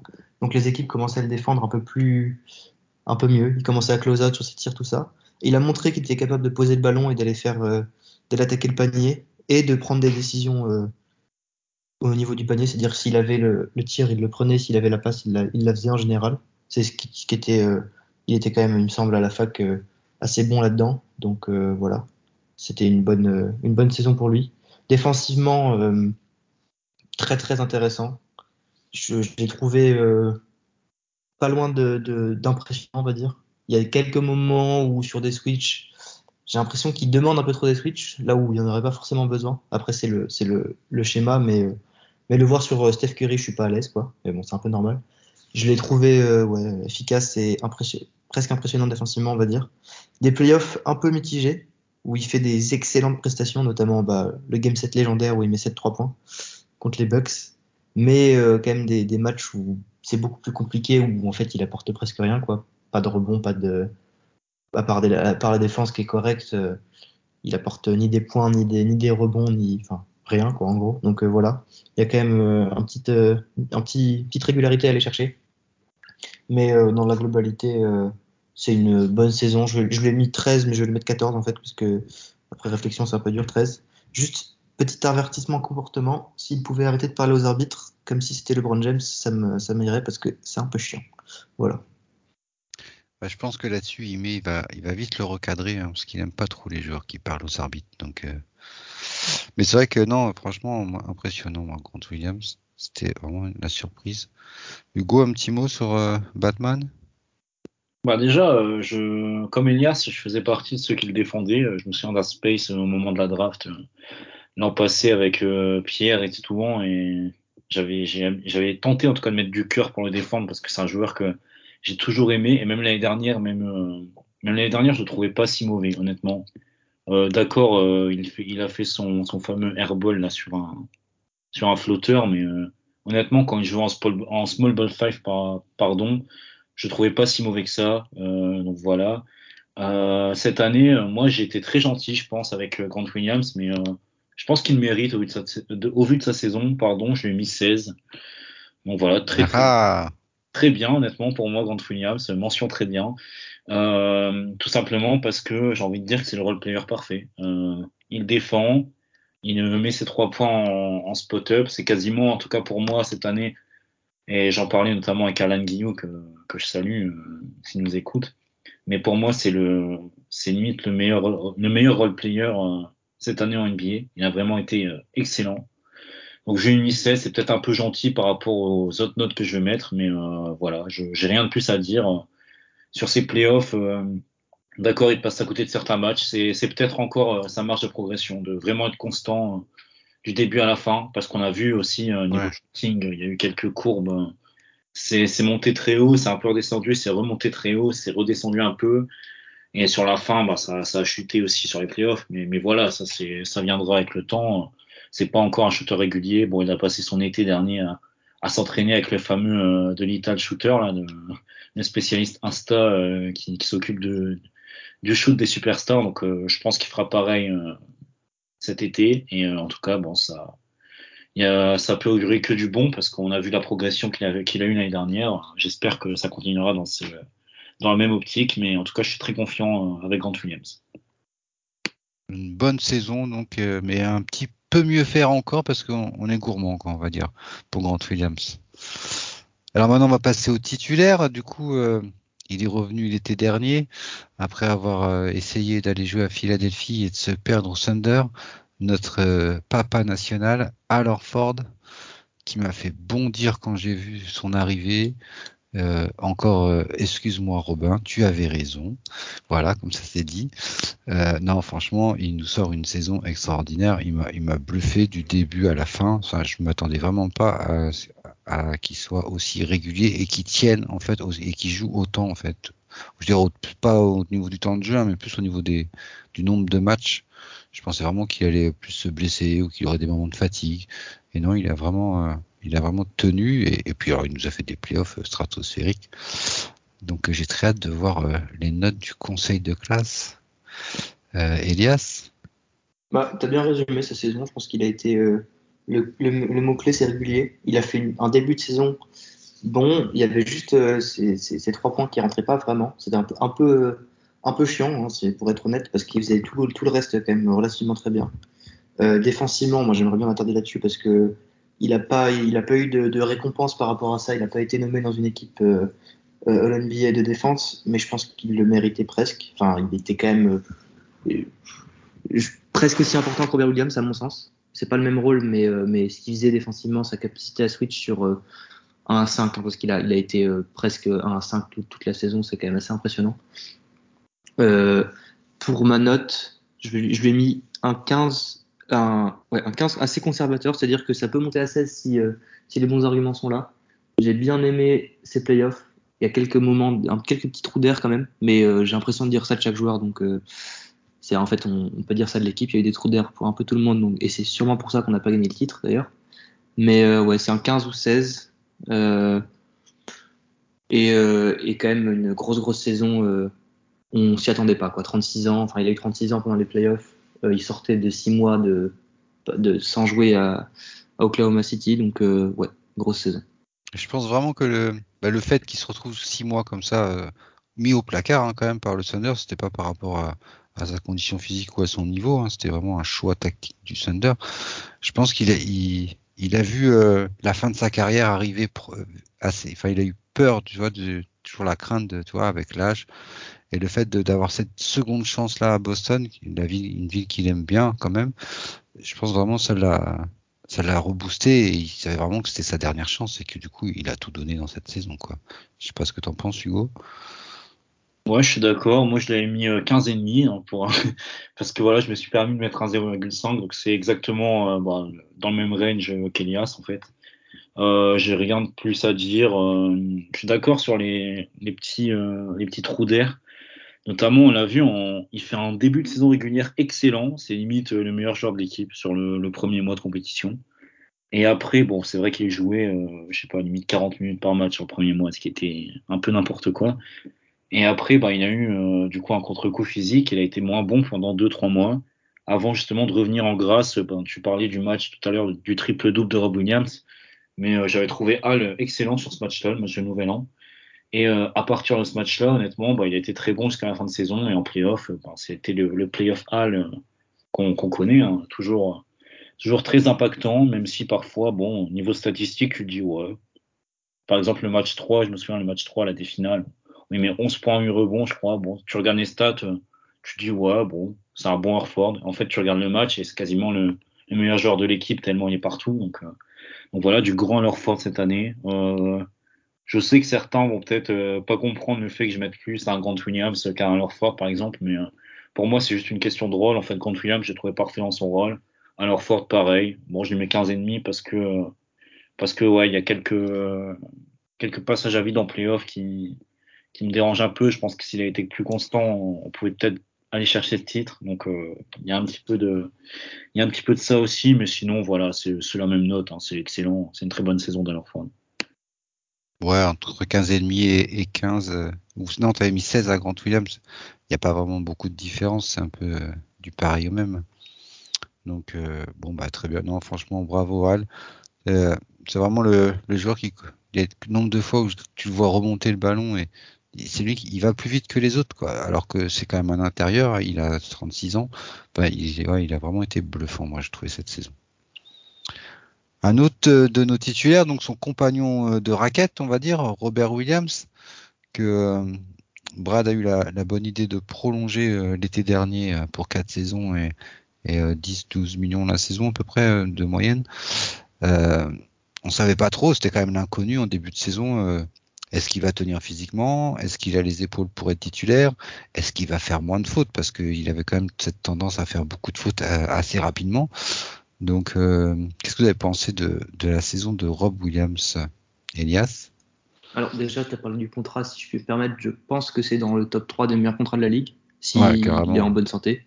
12 millions par an euh, sur 4 ans pour un joueur qui apporte ce qu'il apporte, euh, sachant qu'on n'a pas encore complètement débloqué son jeu offensif ses capacités offensives. Donc euh, franchement, euh, c'est donné 12 millions par an, sachant euh, que on a des joueurs comme Grant Williams qui vont en prendre 14-15 euh, assez facilement, je pense. 12 millions par an, c'est vraiment vraiment le contrat. Il faut juste qu'il réussisse à rester en bonne santé. C'est la question avec ce, avec ce joueur. On a, je pense qu'on a répondu à toutes les questions précédentes au long de sa draft. Elles sont sérieux, sont tout ça. Là, c'est fini. Je pense que ça y est, c'est un vrai professionnel. C'est un, c'est clairement un des meilleurs défenseurs de la ligue, euh, à la fois à son poste et à la fois, je pense, en général, ce qu'il est capable de faire euh, euh, sur, sur ce côté-là du terrain. Moi, j'ai noté pour Rob Williams 16 sur 20. j'ai noté aussi que j'ai été quand même assez bluffé par ce qu'il fait en playoff en étant blessé. Je pense qu'il a joué avec, avec des douleurs assez aiguës au genou pendant presque tous les playoffs et il a quand même réussi à montrer a montré des, très bonnes prestations. Il tourne à 2,2 blocs par match en playoff. C'est quand même une bonne stat. Je crois qu'en finale c'est encore plus. Donc euh, franchement, euh, gros gros apport. Je suis grand, un grand fan du joueur en plus, donc forcément euh, peut-être un peu biaisé, mais ouais c'est sur 20. Je pense que il a un potentiel defensive player d'hier assez assez clair. Je pense qu'il peut il peut devenir le meilleur défenseur à son poste, purement à son poste parce qu'il est assez mobile et assez. Euh, enfin, physiquement, c'est quand même un athlète assez, euh, assez euh, monstrueux. Donc, ouais, voilà, c'est sur 20. dans, son, dans son rôle, j'ai juste, j'aimerais juste le voir un peu plus présent offensivement. C'est pas de sa faute, je pense que c'est pas lui qui, demande de ne pas avoir la balle, mais j'aimerais bien le voir un petit peu plus impliqué dans les attaques. Mais ça, c'est plus à Emile Deca et au, à ceux qui ont la balle de, de l'impliquer. Voilà, voilà. Non, je suis assez d'accord avec toi sur, sur ce coup-là. C'est vrai que quand il monte, euh, il va à des altitudes incroyables. Et ce que j'adore moi le plus, c'est sa faculté à, à ressauter. tu sais, euh, Il, il peut sauter deux, trois fois de suite euh, Ouais, c'est assez c'est un trampoline. rapidement. Il a un trampoline. C'est impressionnant quand tu vois son gabarit, c'est- bluffant. Quoi. Hugo, qu'est-ce que tu penses de Rob, toi? Il est trop fort, hein, c'est tout ce que j'ai à dire. Genre vraiment, euh, il est exceptionnel dans son rôle. Euh, Elias le disait, mais pour moi, c'est facilement top 3 euh, des meilleurs rim protecteurs de la ligue. Il y a, vraiment pas, pas de débat pour moi cette année. Il est exceptionnel. Euh, on l'a vu ben, un peu plus en difficulté sur le début de saison. Quand, enfin, lui était bon, mais un peu moins impactant. Et par contre, en janvier, quand, quand Ime l'a vraiment utilisé dans ce rôle un peu de free safety, hein, comme, comme disent les Américains, il a été exceptionnel. Et bah, rien qu'à voir ses analytics, pardon, à partir de janvier, euh, niveau defensive rating, c'est juste euh, incroyable. Donc, euh, donc voilà, euh, il finit, je crois, euh, dans le premier 5 euh, au defensive team, si, si je dis pas de bêtises, ou le deuxième, je sais Non, le, le deuxième, le deuxième. deuxième, pardon. Donc voilà, bon, l'année prochaine, euh, ouais, il sera dans le premier, tellement, tellement il est impactant. Euh, donc voilà, j'avais mis comme, comme Elias, j'ai mis 16 sur 20. Euh, c'est, et encore 16, euh, je pense que, parce qu'encore une fois, je me répète, moi je note surtout par rapport euh, aux garçons dans leur rôle respectif. J'ai mis 16. Euh, honnêtement, j'aurais presque pu y mettre plus avec les playoffs, tout simplement parce qu'on a vu qu'il était tellement, euh, tellement important, tellement vital en fait à ce collectif. On l'a vu face à, face à Miami no- notamment quand il était vraiment très très blessé. C'était beaucoup plus compliqué pour les Celtics. Et euh, bah, contre Golden State, on a vu euh, malgré euh, sur les premiers matchs une, pas des soucis physiques, on voyait qu'il n'était pas à 100% au niveau mouvement, etc. Il est quand même resté ultra important et sur les derniers matchs, euh, quand il était euh, un peu plus proche de son niveau optimal euh, physiquement parlant, il a été exceptionnel. Sur le match 6, c'est notre meilleur joueur. Donc, donc voilà, pour moi, c'est un 16 sur 20. Et encore une fois, j'aurais vraiment pu mettre plus. J'hésitais à mettre 16,5 ou 17, mais bon, j'ai mis, je suis resté conservateur, j'ai mis un 16. Ça reste une mention très bien et je pense qu'on peut pas, pas dire plus sur la saison de, de Rob Williams. Je pense que si on l'avait eu pas blessé pendant les playoffs, notre euh, série de playoffs aurait été différente. Encore plus impressionnante. Mais je suis assez d'accord avec vous. Même ouais, 16-17, ouais, ça se vaut. Bon alors du coup, euh, à progresser, est-ce que du coup il y a, le Deepoy à aller chercher l'année prochaine pour lui alors du coup On va mettre ça dans son bulletin en commentaire. Deepoy à aller chercher. En parlant de Deepoy, bah, il y en a un qui, l'a eu, qui a, qui a réussi à le décrocher, c'est Marcus Smart, l'homme qui n'est pas censé être meneur et qui pourtant a joué meneur euh, toute la saison et qui a quand même euh, bien réussi euh, à se dépatouiller dans son rôle. Alors il y a toujours des moments d'absence par moment ou des choix offensifs de shoot un peu critiquables, mais euh, on va, je vais vous laisser euh, donner votre avis. Je sais pas qui veut commencer. Je, je vais commencer euh, sur Marcus Smart. Euh, bon, déjà, je sais pas co- comment le dire autrement. Avec, euh, je sais pas, les, le mois, le deux mois, trois mois de réflexion, je sais pas combien de temps ça fait qu'il a eu son, son trophée. Ça, je suis très content pour lui. Je suis pas sûr qu'il le méritait. Voilà, je vais le dire maintenant. En tant que grand fan des Celtics, fan de, de Marcus Smart, objectivement, je suis pas sûr qu'il le méritait. Voilà, ça c'est ma hot take de, de, de l'épisode de ce podcast. Vous pouvez euh, le clipper, me, me citer, je sais pas, mais ce sera celle-là. Je pense que Hugo en aura d'autres sur d'autres joueurs après.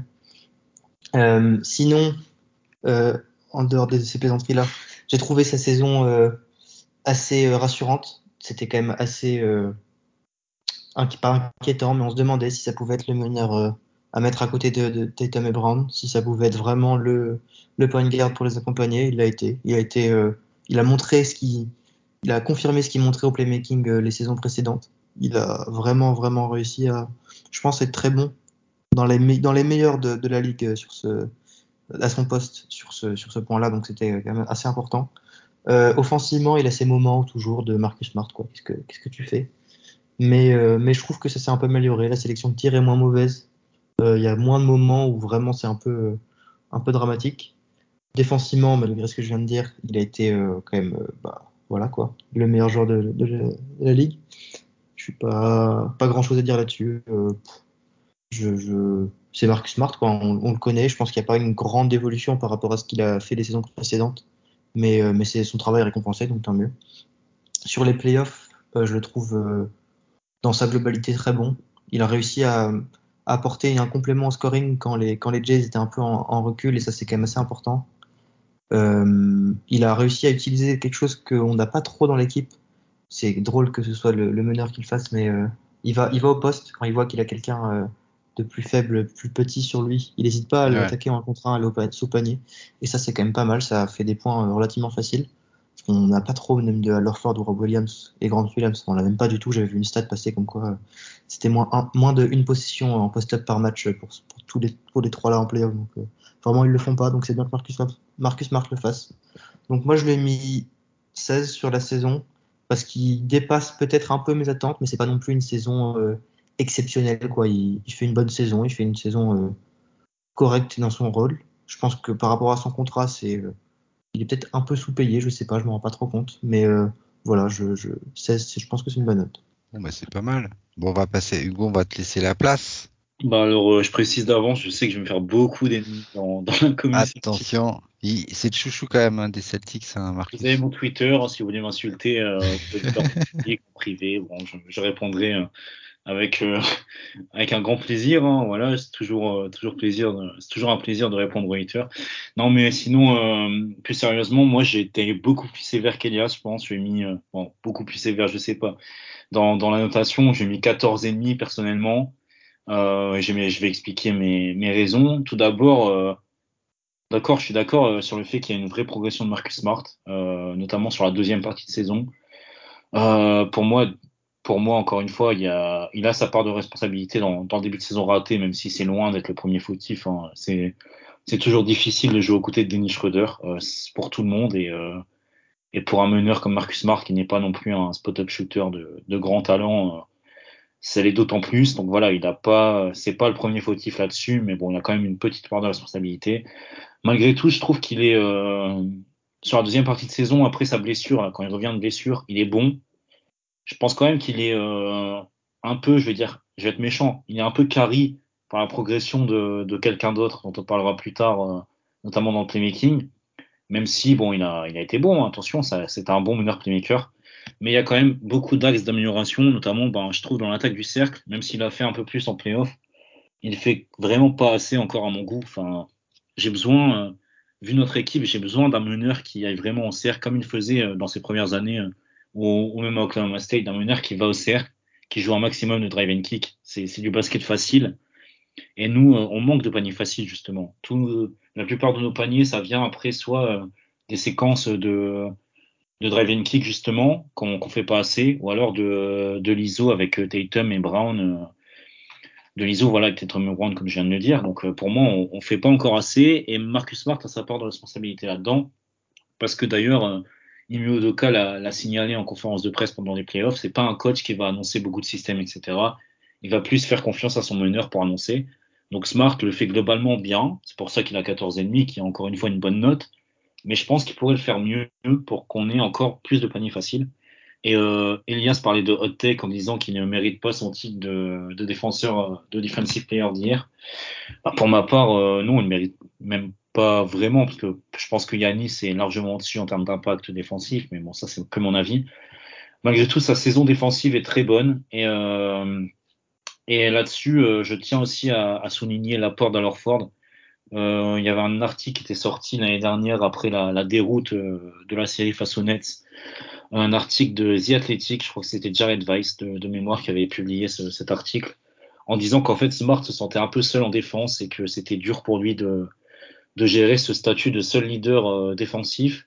Et je pense justement que l'arrivée d'Alorford l'a vraiment soulagé de, ce côté-là du terrain et que ça l'a, aidé en tout cas à être meilleur. Donc euh, voilà, 14 et demi, euh, ça reste une bonne note. Il y a quand même des axes de progression majeurs, notamment l'attaque de l'attaque de cercle. Sinon, ouais, comme tu l'as dit, Elias, il poste, il utilise bien le post-up, c'est bien. D'ailleurs, sur la finale, on se crée pas mal de situations à partir de ça, à partir de son post-up sur Steph Curry, donc c'est plutôt pas mal à faire encore plus. Et, euh, et voilà, sinon dans le playmaking, euh, bah, qu'on puisse continuer, notamment si on ramène un, spot-up shooter, un joueur de fin de chaîne, euh, comme euh, je l'espère avec la TPI. Donc voilà, une bonne saison dans l'ensemble. Peut encore mieux faire à mon goût. Mais sinon, niveau contrat, c'est ok. C'est, dans la valeur du marché pour un joueur comme Marcus Smart, je pense. Moi, je trouvais vraiment qu'il avait réussi à, a arrêté de, forcer quand il n'avait pas de réussite par rapport aux, années précédentes vraiment et des fois il était infâme sur des sur, sur, certains matchs. Et là où il a vraiment euh, laissé le- la balle plus au J en fait, et du coup, euh, ben, on va passer euh, au, au chouchou de Hugo, Jalen Brown, le, le lieutenant de Jason. Qu'est-ce que non, reviens Hugo. D'ailleurs, on va te donner le micro Je- direct pour la peine. Je, je vais juste, je je vais le laisser faire sa tirade juste après. Moi, je vais faire euh, quelques points vite. Euh, je pense que c'est le plus dur à noter parce que c'est un peu, euh, c'est très polarisant le niveau de Jalen Brown, surtout sur les playoffs. Et on se souvient des, playoffs forcément avec euh, la mémoire à courte durée qu'on peut tous un peu avoir quand même, malgré, malgré tout. Mais je pense qu'il subit un peu. Il est quand même assez pas mal responsable, mais il subit un peu. À la fois le Covid du tout début de saison, une blessure, tout ça, c'était pas un très bon début de saison pour lui. Euh, il a réussi à montrer quand même quelques matchs où il, montre toujours que bah, ça peut être un excellent, enfin un scoreur absolument élite dans la ligue. Il n'y a pas beaucoup de, pas beaucoup, ça veut dire une quinzaine quoi de meilleurs scoreurs que lui. Je suis même pas sûr, mais euh, il peut être élite. Après, euh, il a quand même toujours ses défauts. Premièrement, défensivement, je pense que je sais pas où, où en est le débat public sur ça. Ça m'a toujours euh, paru un peu fou de dire que, que Brown était un meilleur défenseur que Tatum, mais je pense que cette année, on a bien vu que Tatum est un bien meilleur défenseur que Brown. Sur l'homme, je pense qu'il y a même plus de. Bon, il est quand même bon, Brown, mais euh, il est pas si impressionnant que ça. Je pense que c'est le moins bon de, notre starting five. Pour dire, hein, Jalen Brown est le moins bon défenseur de, de notre 5 de départ. Ça prouve euh, le niveau. Et euh, c'est surtout, euh, mon point, c'est que off-ball, il est vraiment, vraiment toujours problématique. Il, oublie des joueurs, il voit pas des cuts, tout ça, c'est un peu chiant. Et ça m'amène à mon point offensif. Il joue avec des œillères depuis son début de carrière.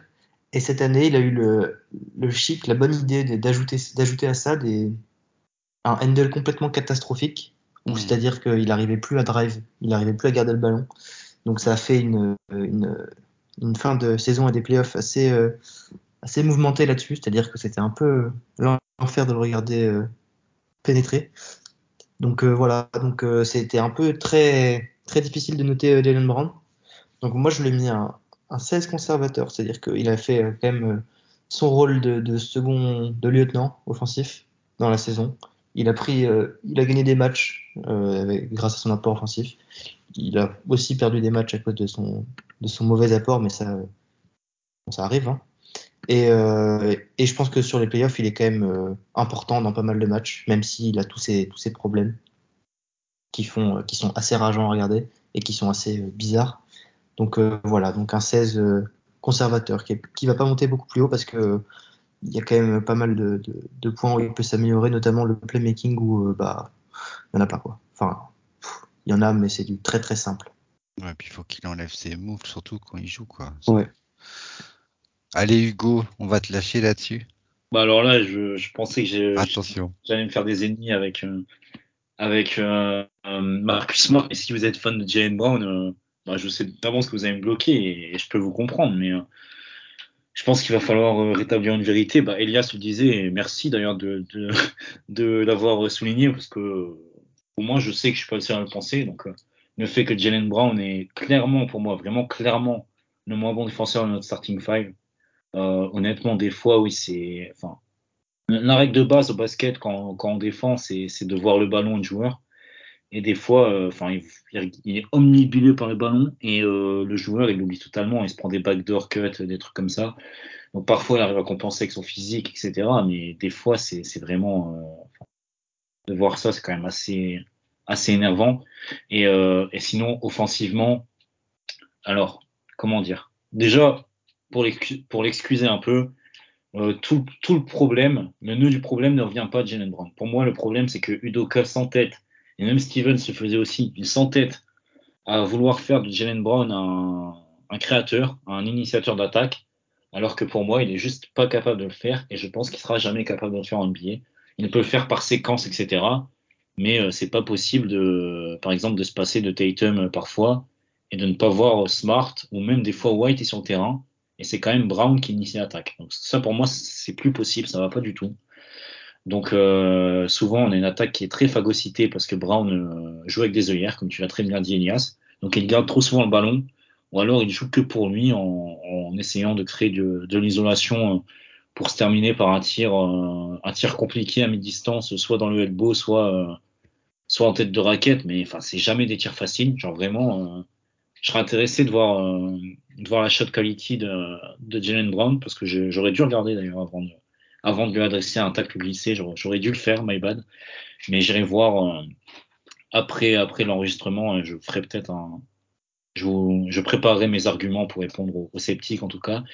Mais voilà, euh, Jalen Brown, moi je lui ai mis un 13 parce que encore une fois, son handle c'est beaucoup trop compliqué en NBA. C'est compliqué comme ça d'être dans ce rôle-là d'initiateur d'attaque et d'avoir un handle comme ça. On perd énormément de ballons euh, sur le. J'avais fait un tweet un peu un peu salé, mais pendant le sixième match, je, suis retombé dessus là il y a quelques jours. Euh, dans le deuxième quart-temps, Jalen Brown rentre euh, il fait sa troisième perte de balle. Il avait joué 10 minutes sur le match. Donc, trois pertes de balle en 10 minutes sur un match 6 de finale, c'est quand même énorme. Et c'est beaucoup trop surtout. Donc voilà. Euh, il perd beaucoup trop de ballons. Il initie, il initie pardon, pas bien l'attaque. Alors que, à contrario, quand on l'utilise dans un rôle de pur sacheur, de pur finisseur, il est excellent. On l'a vu, c'est, je sais plus le match. Euh, il y a un match des finales, bah, le premier, le premier où il est excellent en deuxième mi-temps quand il demande vraiment de mettre des paniers. Il prend un coup de chaud, il met des paniers, après on l'utilise en, sortie d'écran, tout ça, il est excellent. Donc pourquoi on n'utilise pas Jalen Brown comme ça? Donc la question sera posée à numéro de cas, on en parlera juste après. Mais euh, Jalen Brown cet été va déjà, enfin, va falloir déjà travailler ton handle personnellement, tes prises de décision, parce que là j'ai cru voir le Jalen Brown de la deuxième année, la saison il y avait Kyrie Kyrie et tout, où, il sortait du banc, où il faisait, il prenait pardon, des, décisions parfois incompréhensibles. Donc voilà, j'ai vu un vrai step back de Jalen Brown cette année par rapport à l'année dernière personnellement. Je ne sais pas ce que ce que t'en penses toi par exemple Elias, mais euh, quand si on me demande actuellement si Jalen Brown a progressé cette année, je sais pas si je réponds oui. Je, ouais, c'est un bon un bon point là-dessus. Euh, je sais pas s'il a progressé. Je sais pas ce que tu en penses Cédric. Moi je pense pas, mais euh, non, il a, c'est vrai que même défensivement, il a régressé hein, par rapport euh, à l'année dernière. Je le trouvais plus impressionnant que cette année. Bah, je le trouvais un peu surcoté en fait défensivement, donc c'est un peu dur à dire, mais euh, ouais, non, je, je, la saison est bonne parce qu'on n'attend pas de lui ce qu'on attend de Jason Tatum, donc forcément, euh, voilà. Mais il y a quand même quelques problèmes. Juste, j'en profite pour envoyer un petit message à tous ceux que j'ai vus sur Twitter. oser dire que Doran était un meilleur joueur que Tatum je, je, vous propose d'aller, je sais pas, regarder le cricket ou le vélo, il y a le Tour de France qui commence bientôt, parce que c'est parfait hmm. pour vous le basket. Voilà. Bon, par contre, on est d'accord pour dire qu'il peut beaucoup mieux faire et que on espère. Euh, beaucoup de beaucoup d'améliorations. Mais j'aimerais revenir sur Hugo a dit qu'il pourra jamais être un créateur principal. Je pense que je suis assez d'accord là-dessus, mais euh, malheureusement ou pas, je pense qu'on verra quand même euh, des systèmes où il initie l'attaque parce que si on peut euh, enlever le ballon des mains de Tatum un peu et trouver d'autres manières, manières d'initier les attaques, c'est pas mal. Donc je pense qu'ils continueront à persévérer là-dessus, à voir si ça marche ou pas. Pas convaincu que ça marche, mais peut-être que si son handle devient un peu plus, un peu meilleur et qu'il prend des meilleures décisions, euh, ça peut le faire. On a vu quand même, on en parlera après, mais une, une amélioration euh, assez impressionnante de Tatum là-dessus en été. Donc pourquoi pas Brown le même, le même travail cet été et la même amélioration là-dessus juste pour revenir là-dessus, euh, je suis d'accord, ça peut fonctionner par séquence. Mais moi, en fait, je parlais plus du. Bah, tu vois, par exemple, dans le deuxième carton, souvent Tatum commence pas et on, on a euh, vraiment Jalen Brown en initiateur d'attaque pendant quasiment 5-6 minutes. Pour moi, ça, ça doit cesser. Tu vois, par exemple, si, ah on, je suis d'accord, je suis d'accord. Si on le garde en créateur secondaire avec Tatum sur le terrain, là, je suis d'accord, ça, ça peut fonctionner. Il n'y a pas de souci, mais juste de, de l'avoir vraiment comme, comme seul créateur sur le terrain, alors qu'il y a Derek White à côté, et que justement, du coup, on le cantonne à un rôle de spot-up shooter, pour moi, on devrait clairement faire l'inverse parce que les deux sont meilleurs dans le, dans le rôle inverse. Donc, euh, c'est juste ce point-là, moi, qui, me dérange.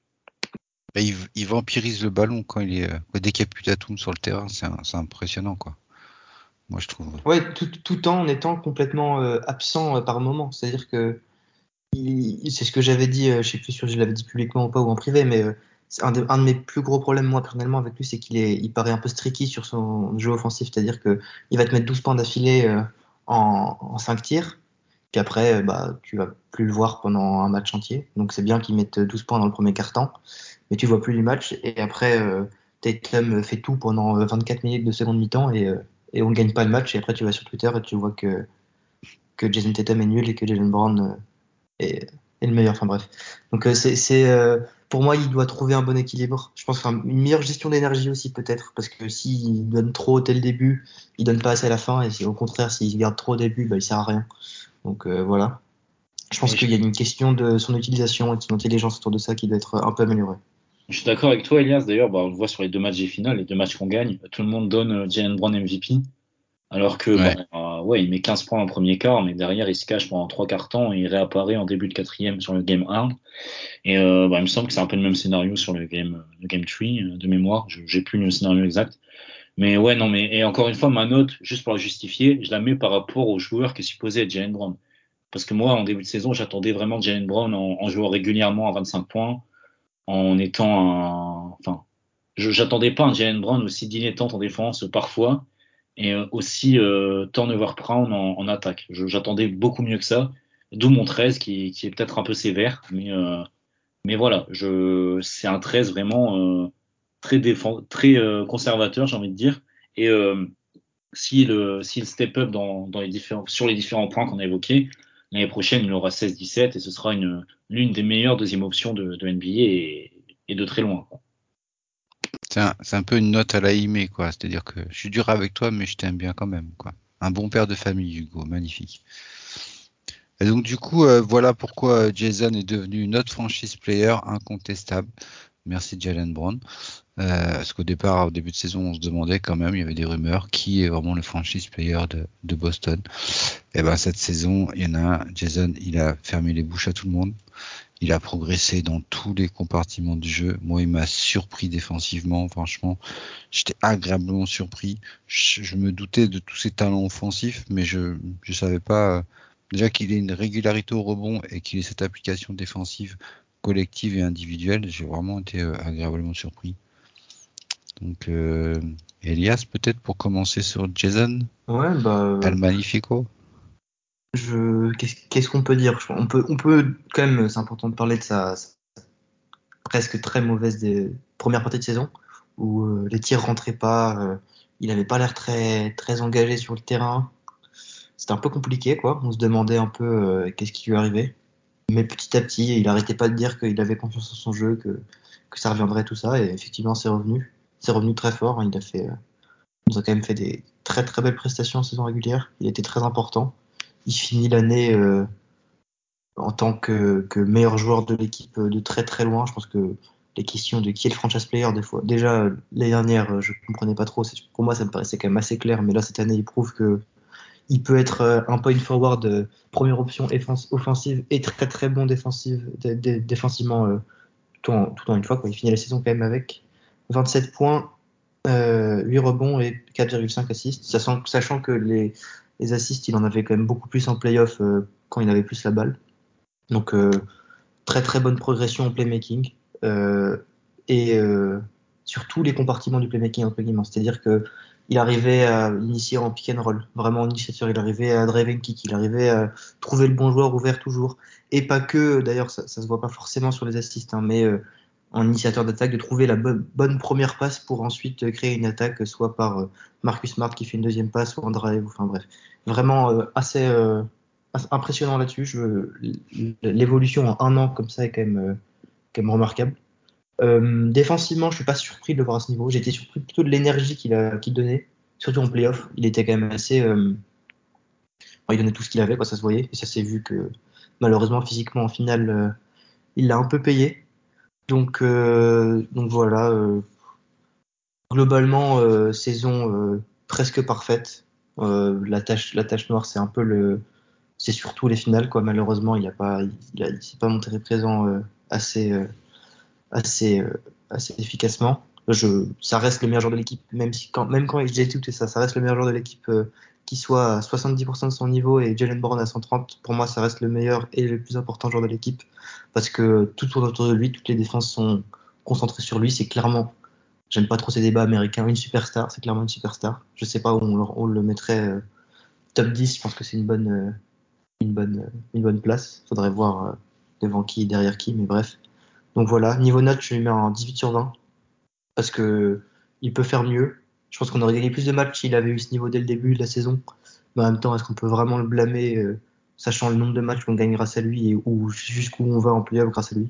Donc voilà, c'est un 18 sur 20 et, euh, euh, et reste à Boston toute ta vie, s'il te plaît. En début de saison, j'avais vraiment le sentiment de, de sa prise de poids à l'été, et du coup, il était, il avait plus la même, la même fluidité dans son jeu d'attaque, et que ça l'a, un peu perturbé, et on l'a bien vu au bout de deux, trois mois de, de, de, jeu, et, à force de, jouer, il, a repris euh, un rythme, et on, l'a retrouvé euh, euh, tel qu'il était avant, en fait. Hugo, ton point de vue sur Jason? Bah alors, j'ai pas grand chose à ajouter.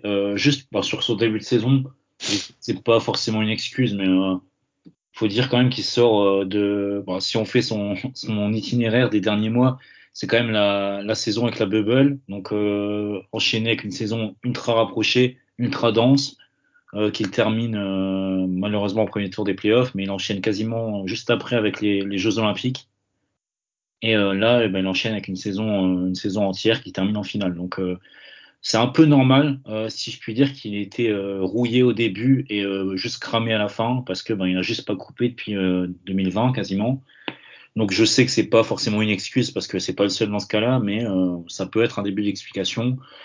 Donc voilà, couplé au fait qu'il ait énormément joué sur la saison, on disait euh, c'est quasiment euh, le joueur qui a joué le plus de minutes. Enfin, je j'ai plus les stats sous les yeux, mais c'est quasiment ça. Donc voilà, c'est sûr que sur la fin, euh, sur la fin, voilà, il était cramé. Sinon, sur début de saison, moi j'étais un peu plus méchant qu'Elias. Bon, j'ai mis 17, mais voilà, euh, j'aurais pu mettre 18, honnêtement, 17-18, c'est à peu près la même chose. Euh, donc, euh, bah, saison incroyable. Début de saison un peu compliqué, mais pareil, je peux pas lui en vouloir. D'autant qu'il jouait dans une équipe qui, enfin, niveau collectif, c'était un marasme. Euh, Il y avait des, des joueurs qui phagocytaient complètement le système et c'était très très difficile de- d'en sortir très bon.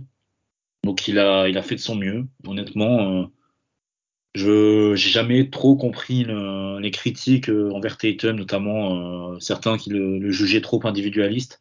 Alors que pour moi, dès le début de saison, il essayait, il essayait vraiment de lâcher le ballon, etc. Et je l'ai toujours trouvé bon euh, au fil la- au, début de la saison. Et après, au fil de la saison, bah, à partir de janvier, quand les autres ont, ont décidé enfin de, de mettre des tirs, bah, ses stats ont, ont explosé, euh, ses, ses stats d'assist notamment. Mais euh, honnêtement, bon, son adresse aussi a explosé d'ailleurs. Mais euh, pour moi, en tout cas dans le playmaking, dans le playmaking, ça a toujours été plus ou moins le même. Euh, il a été très bon au début de saison. Après, là, il a été excellent euh, à partir de janvier, surtout les stats. Mais euh, c'est aussi parce que les autres ont commencé à mieux jouer autour, mais euh, à son initiative, hein, parce que lui a été a joué tout simplement à partir de janvier à un niveau MVP. Je pense qu'on peut s'accorder là-dessus. Si, si on prenait quasiment la saison à partir de janvier, ça serait lui le MVP. Donc maintenant, le challenge, ça va être de faire pareil pour l'an prochain. Et sur les playoffs, euh, bah, j'ai pas grand-chose à rajouter. Euh, premier tour exceptionnel, deuxième tour exceptionnel, troisième tour contre Miami, malgré les critiques sur son sur son adresse euh, exceptionnelle. Et bon, en finale, il est bon sur les trois, quatre premiers matchs. Et après, vraiment, ça commence à être trop dur physiquement. Donc, voilà. Donc voilà, c'était un peu plus dur sur la finale. Donc je mets 17 parce que voilà, si on a gagné le titre, j'aurais mis 19. Bon, comme comme euh, il passe un peu à côté de sa finale, niveau bon, c'est difficile de dire ça hein, parce que pour moi, il passe pas vraiment à côté, mais euh, on va dire que statistiquement, il passe un peu à côté. Donc euh, j'enlève un petit point là-dessus, j'enlève un petit point pour le début de saison. Et voilà, on tombe sur un 17 qui est une excellente note. Et euh, bah, merci Jason. Et euh, honnêtement, euh, Elias l'a dit, reste à Boston toute ta vie et prends du repos cet été, vraiment. Souffle bien. On revient l'année prochaine encore plus fort avec un effectif et un roster amélioré. Et l'année prochaine, joue, euh, comme tu as joué en janvier à partir de, fin octobre. Et là, tu l'auras ton titre de MVP. La ligue sera à toi. Bon, on est d'accord, on va mettre ça dans les observations. On veut le MVP pour l'année prochaine, pour Monsieur Jason Tatum. Comme ça, la messe est dite. Euh, bah, du coup, euh, il y a deux, membres du staff et des bureaux qui ont fait leur première saison de leur nouveau rôle. Je vais parler bien sûr de Ime Udoka, euh, qui était nouveau coach et de Boston et euh, nouveau coach tout, court, parce qu'il était que assistant avant. Alors, euh, un Ime Udoka qui a été euh, bien critiqué quand même sur la première moitié de saison. Moi, j'ai lu beaucoup de, de, tartes qui ont, lui ont été envoyées. Limite, c'était la mauvais choix pour Boston. Il fallait le virer. Et il a quand même cru en, ses choix. il a instauré Marcus Smart en meneur, il a mis alors Ford et Rob Williams dans la raquette. Au départ, c'était pas pas très bien vu. il a insisté et, il a travaillé la défense et, et, dès janvier, on a vu on a vu tout de suite les résultats. Et là, du coup, euh, il met, à, on l'a regardé avec un autre regard. Je sais pas ce que tu en penses, euh, Elias. Ouais, bah sur euh, sur Ime, euh, bah, comme tout le monde, un hein, début de saison euh, vraiment euh, pas convaincante. C'était un peu un s'en tirer les cheveux par moment. On a parlé de l'association Smart Schroeder en fin de match pendant tout le début de saison qui était absolument catastrophique. On se, on se, demandait ce qu'il faisait, à pas s'adapter, à pas changer. Il y a eu d'autres aspects. Pourquoi Kenter joue? Pourquoi Enfin quelques trucs quand même qui étaient assez assez problématiques. Il y avait un, manque de, jeu offensif assez flagrant pendant le début de saison, mais euh, on a vu quand même que pendant la deuxième partie de saison, euh, on n'était pas loin d'être la meilleure équipe de la ligue. Donc euh, c'est forcément dû aussi au coaching. Les joueurs ont, cru en lui, ils ont l'air de lui faire confiance. Défensivement, les, les, systèmes, tout ça, c'est quand même assez impressionnant. Après, ça reste, je le disais, je sais plus où, mais ça reste aussi beaucoup dû au personnel. Hein n'y a pas beaucoup d'équipes euh, qui, peuvent se, se permettre d'avoir euh, cinq joueurs, enfin qui peuvent prétendre avoir cinq joueurs pardon, euh, aussi bons en titulaire et un Grant Williams qui sort du, du banc, euh, maintenant Derrick White qui sort du banc, personne peut vraiment avoir un aussi bon personnel défensif, donc forcément ça joue. Mais on a vu qu'au début de saison ça suffisait pas, donc il y a quand même quelque chose qui s'est passé. les joueurs ont cru en son système, les joueurs ont cru en son, en son idéologie, si on peut dire, même si c'est rien de très très compliqué au final l'idée de, je sais pas qui a eu cette idée, mais de, de Rob Williams en, en, free safety, en Loman, euh, c'était absolument euh, remarquable. Ouais. Ça a complètement dé débloqué notre défense, Hugo l'a dit. C'était euh, à la fois pour lui euh, individuellement et pour l'équipe en général, euh, c'était le schéma parfait, quoi. Ça marchait très bien.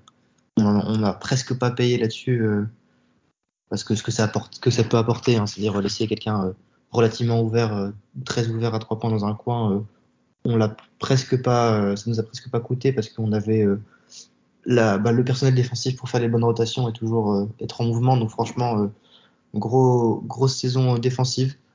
Petit manque d'adaptation offensive et de, créativité, on va dire. Même si en tant que première année, avec, un, avec des joueurs qui sont pas forcément tous réputés pour leur playmaking et tout ça, on a quand même fait une saison quand même assez satisfaisante offensivement même si c'est ce qui nous coûte le titre au final. Hein. C'est clairement euh, les Warriors ils mettent en, entre 103 et 108 points euh, sur tous leurs matchs en, en, finale, je crois. Nous, c'est nos points à nous qui nous coûtent. Donc euh, voilà. Euh, si je dois lui mettre une note, euh, j'ai pas pensé avant, j'ai oublié, mais je veux dire un, bon, un bon 15, gentil. C'est-à-dire qu'il y a quand même, je pense, de la place pour l'amélioration.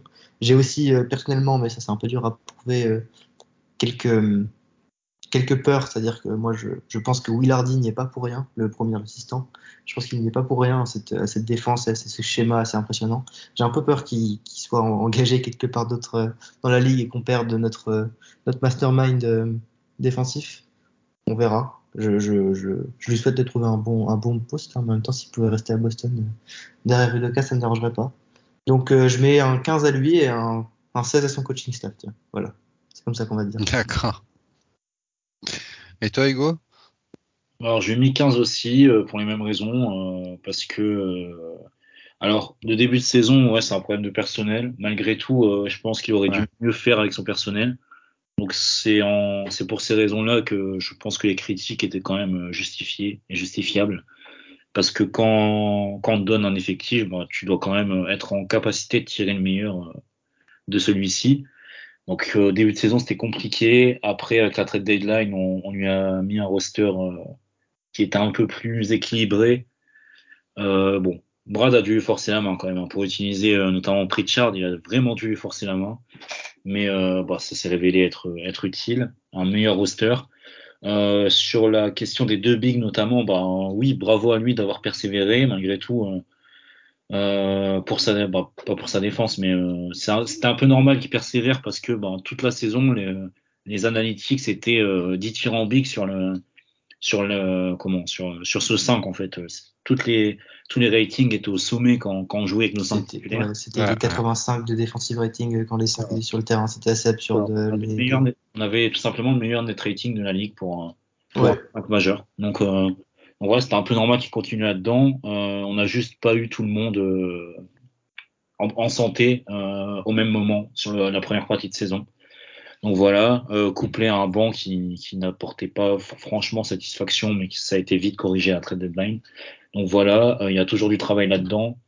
Et donc j'ai mis 15 aussi parce que pour moi en playoff, il aurait fait des bonnes séries, notamment la série contre les Nets qui est incroyable d'un point de vue défensif. La série contre les Bucks où il fait quelques ajustements aussi euh, de qualité pour, euh, pour mettre à mal Budenholzer. Euh, contre, les, contre le Heat, il subit pas trop la loi de Spolstra, qui, ce qui est toujours un bon point vu, vu la qualité euh, d'Eric Spolstra.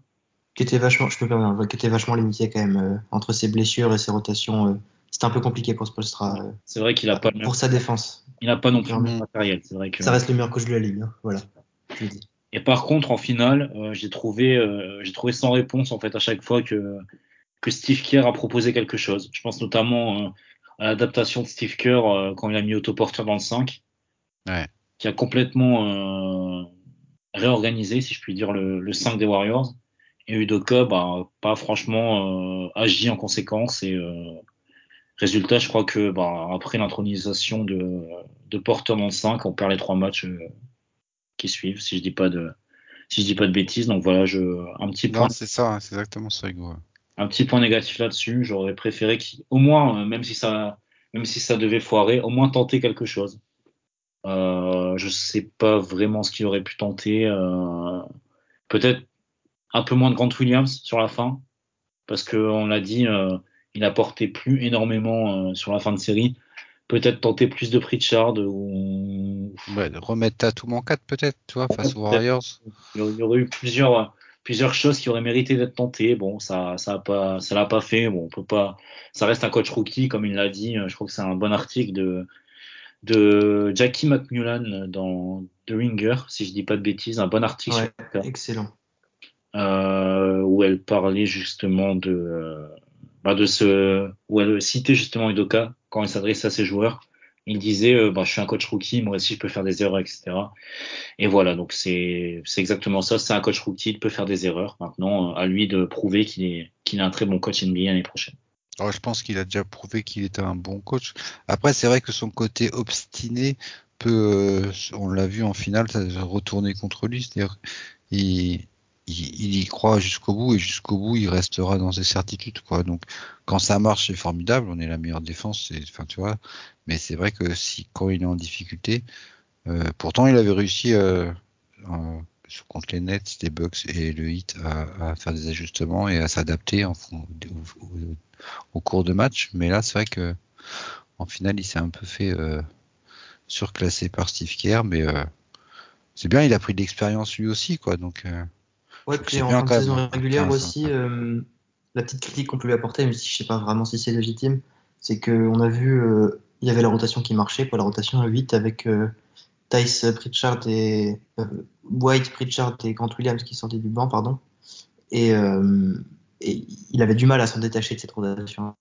C'était rare de voir. enfin, on voyait Tice en 9 mais c'était Tatum jouait 39 minutes, Brown 37 et, euh, et j'aimerais, enfin, j'ai un peu peur qu'ils reproduisent ça l'année prochaine et qu'on soit un peu trop, euh, qu'il y ait trop de minutes sur les, les joueurs importants et que c'est là qu'on va en arriver à Brad Stevens. J'espère que l'effectif sera suffisamment bon pour euh, faciliter les, les rotations et que Tatum et Brown euh, puissent jouer euh, 32 minutes ou 33 minutes par match, quoi.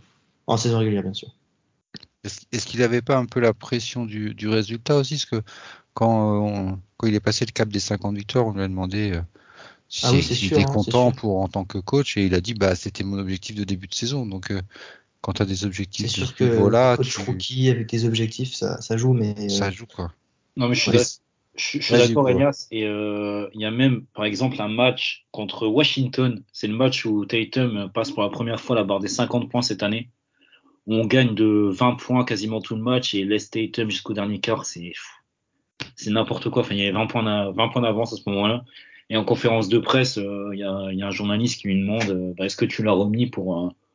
est-ce que tu l'as laissé jouer finalement pour euh, qu'il mette les 50 pour lui redonner confiance, etc. Et il répond, mais une réponse totalement lunaire. Il dit non, je voulais juste gagner le match, alors qu'on était à plus 25 quasiment tout le match. Des fois, ouais, c'est vraiment trop. Et je pense à un autre match, je crois que c'était contre Orlando, où pareil, le match est gagné, on à plus 15 à, dans, quasiment tout le dernier quart, et il laisse Jalen Brown jusqu'à deux minutes de la fin, et il se blesse un peu au poignet. Donc on a tous eu un peu, un peu tous peur. Donc euh, ouais, a- C'était pas Derek White aussi qui s'était blessé en fin de match alors qu'il avait rien à faire sur le terrain? Je sais plus. Bah, Il avait un problème musculaire à un moment, une fin de match, euh, ça faisait un peu peur. Enfin, ouais, c'était ça. C'est C'est un une des critiques, mais c'est c'est fréquent avec les coachs rookies qui ont vraiment euh, la pression, qui ont envie de gagner chaque match possible et qui. il Ça se voyait qu'ils faisaient pas confiance à son banc, quoi. surtout à l'après la deadline. Son banc, c'était c'était un patchwork. C'était des joueurs mis là pour, euh, pour remplir les, les places du siège, enfin, les sièges et c'est tout. Quoi. Donc forcément, Mais leur pas confiance. c'est aussi, je- on espère, euh, on espère qu'on verra pas ça l'année prochaine. Quoi. mais c'est aussi en gros pour ça qu'on lui adresse quelques critiques, même si euh, on Bien dit pas, on dit pas du tout que c'est un mauvais coach, mais euh, il y a quelques défauts qui, qui ont amené en tout cas la Celtics Nation à, à critiquer. Par contre, euh, tous ceux qui ont dit euh, qu'il fallait virer qu'il fallait virer Ime euh, en décembre ou en janvier, alors eux, euh, j'ai pas de commentaires à faire sur ces gens-là, mais j'en pense pas moins. Quoi. Pareil. Non, Phase de process, comme, comme disent nos amis. Il faut, bien- qu'il ait des marges de progression aussi, sinon, sinon on serait déjà champion en fait. hein, donc, euh. Bon et du coup, euh, celui qui nous a permis de vivre cette saison formidable, quand même, c'était notre ancien coach qui a été nommé, qui a remplacé Danny Henge à l'intersaison. Donc ça a été quand même une grosse surprise euh, et un métier complètement différent. Et du coup, alors comment il s'en est sorti notre ami Brad Stevens? Bah, plutôt très bien. hein. Euh, moi, si, si je devais noter Brad Stevens, je mettrais 19. Donc, euh, meilleure note. ah non, mais honnêtement, euh, tous les moves qu'il a fait, C'est vrai, c'est vrai. dire que ça a été des home runs. Et bon, je vais pour pour un peu, je vais pas, je veux pas créer de polémique, etc. Mais juste pour revenir sur un tweet que j'ai vu passer cette semaine, c'était du, du compte français, ben Celtics Celtics France, euh, qui disait, bah en gros, quand il est arrivé, il avait pas de marge salariale, pas de pic de draft, pas pas de je sais plus trop quoi, pas de je sais plus trop quoi. Euh, bon, pour euh, remettre un peu les choses dans le contexte, quand il arrive, bon certes, il a pas de masse de marge salariale, pardon, mais il a quand même tous ses pics de draft jusqu'en 2028. Il a euh, euh, à peu près un peu plus de 11 millions de trade exception à utiliser. Et il a, euh, enfin, il a quand même quelques, quelques marges. Il a des joueurs aussi, euh, des joueurs avec une bonne euh, valeur marchande, si je puis dire. Je parle pas forcément de Kemba Walker qu'il a réussi à échanger. Bon, J'en parlerai juste après. Mais euh, bon, il arrive. C'est pas comme s'il n'avait non plus aucun, aucune, euh, aucun levier activé pour, pour améliorer l'effectif. Donc il arrive euh, l'été dernier. Il utilise le pic de draft, donc le pic 16, euh, pour dump le, contrat de, de Kemba Walker et ramener à leur forme. Donc ça, c'est déjà un très bon move qui a, qui a fait home run euh, après coup. Ensuite, euh, il fait aussi Josh Richardson en récupérant euh, quand il est euh, persona non grata à, à Dallas. Il arrive à le récupérer contre Moses Brown, qui venait justement d'échange à leur forme. Moses Brown, euh, voilà. Pour euh, bon, je faisais un coucou tout à l'heure à Alan, je vais en faire un autre. Moses Brown, on n'a jamais compris ce joueur, on l'a toujours trouvé nul. Donc, euh, donc voilà, euh, bravo à lui pour son match à 22 rebonds contre nous, 22 rebonds contre nous. Hein. mais ça reste un joueur nul. Honnêtement, c'est un des pires joueurs NBA, je pense. Donc voilà, euh, donc récupérer Josh Richardson contre lui, c'est très très bien. Ensuite, qu'est-ce qu'il a tenté? Bah, La trade deadline, il tente euh, de ramener Derek White, ça se, révèle être un pari gagnant. Et je mettrai aussi dans le tas le- l'extension à Rob Williams, qui est, un, comme Elias a dit, un des contrats les plus cheap de la ligue. Donc honnêtement, bah, mention très bien euh, pour, pour Brad Stevens, parce que tous ses moves ont été excellents. Bon, je mets Ouais. juste euh, l'échange de Daniel Tice un peu de côté, parce que bon, pour moi, c'est ça me fait ni chaud ni froid, mais voilà. J'ai Avec ajouté à, à sa bonne liste aussi, c'est le. Faut oublier qu'Evan Tournier était agent libre, on a réussi à le, à le faire partir en selling trade, on récupère une grosse exception euh, grâce à ça, presque 18 millions, il me semble. Exactement. Donc euh, ça, Ouais, c'est encore 17, un bon ouais. point.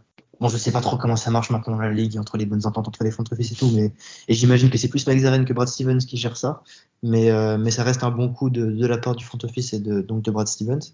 Euh, j'ai hésité entre 18 et 19. Bon, bah, si Hugo une 19, moi je vais mettre 18 parce que je vais enlever à moins 1 pour euh, Romo Langford. Parce qu'on reste euh, complètement pas optimiste, pas, euh, pas normaux ici. Je, je pense à Romo Langford, je lui fais des gros bisous. Et, euh, et voilà, pas grand chose à rajouter. Euh, il a fait euh, presque l'off-season parfaite. Hein, euh. entre, euh, bon, ça c'est le coup de chance de Dennis Schroeder, mais il faut pas oublier qu'on signe sur la, la mid-level exception euh, qui est à 5,8 millions l'année dernière, donc c'est exceptionnel.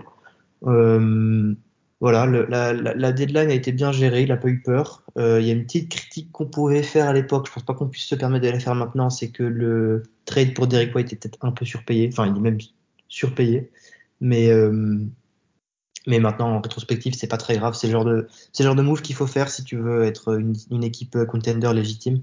On rappelle, hein, c'est Derek White contre euh, Josh Richardson, Romo Langford, le first pick de 2000 2022 et un pick swap en 2028. Donc, c'est-à-dire que euh, les Spurs sélectionneront au premier tour avec le meilleur, le pick le plus haut entre celui des, des Celtics et celui des, des Spurs. Enfin, s'ils choisissent d'échanger, bien sûr, mais si, ils piqueront avec le pick le plus haut, évidemment.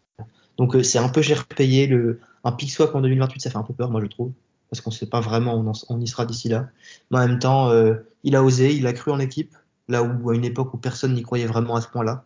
Donc euh, encore, un- je pense que c'est plus un bon point qu'un point négatif. Euh, faut voir si euh, il a pas le syndrome de, de- du GM qui est là pour euh, quelques années et après retourner coacher. Donc il faut faire gaffe à, faire gaffe à pas trop non plus exploser le capital draft et draft pour pour avoir une bonne équipe sur euh, l'année prochaine et de- l'année d'après, on va dire. Mais euh, si on se base sur juste cette saison, c'est euh, excellent. Donc euh, 18-19, je pense que c'est c'est la bonne note. Je sais pas s'il a gagné le l'exécutif de l'année, j'ai pas fait gaffe. Je pense que c'est le mec de Memphis, c'est Non, il a- sans doute, il- mais, euh, mais euh, voilà, donc euh, j'aime j'aime j'aime sa- j'aime son intersaison, j'aime sa deadline. Tout ce qu'il a fait est cohérent et respect. J'aime le fait qu'il il hésite pas et il attend pas. Quoi. Rappelez-vous le, le trade de Kemba, il euh, c'était un des premiers mouvements de l'été. Quoi. C'était, euh, a été super rapide, quoi. Et euh, franchement, euh, très surprenant. euh. Mais Danny, il avait, Danny l'avais senti. hein, il avait dit qu'il était fait pour ce, pour ce job.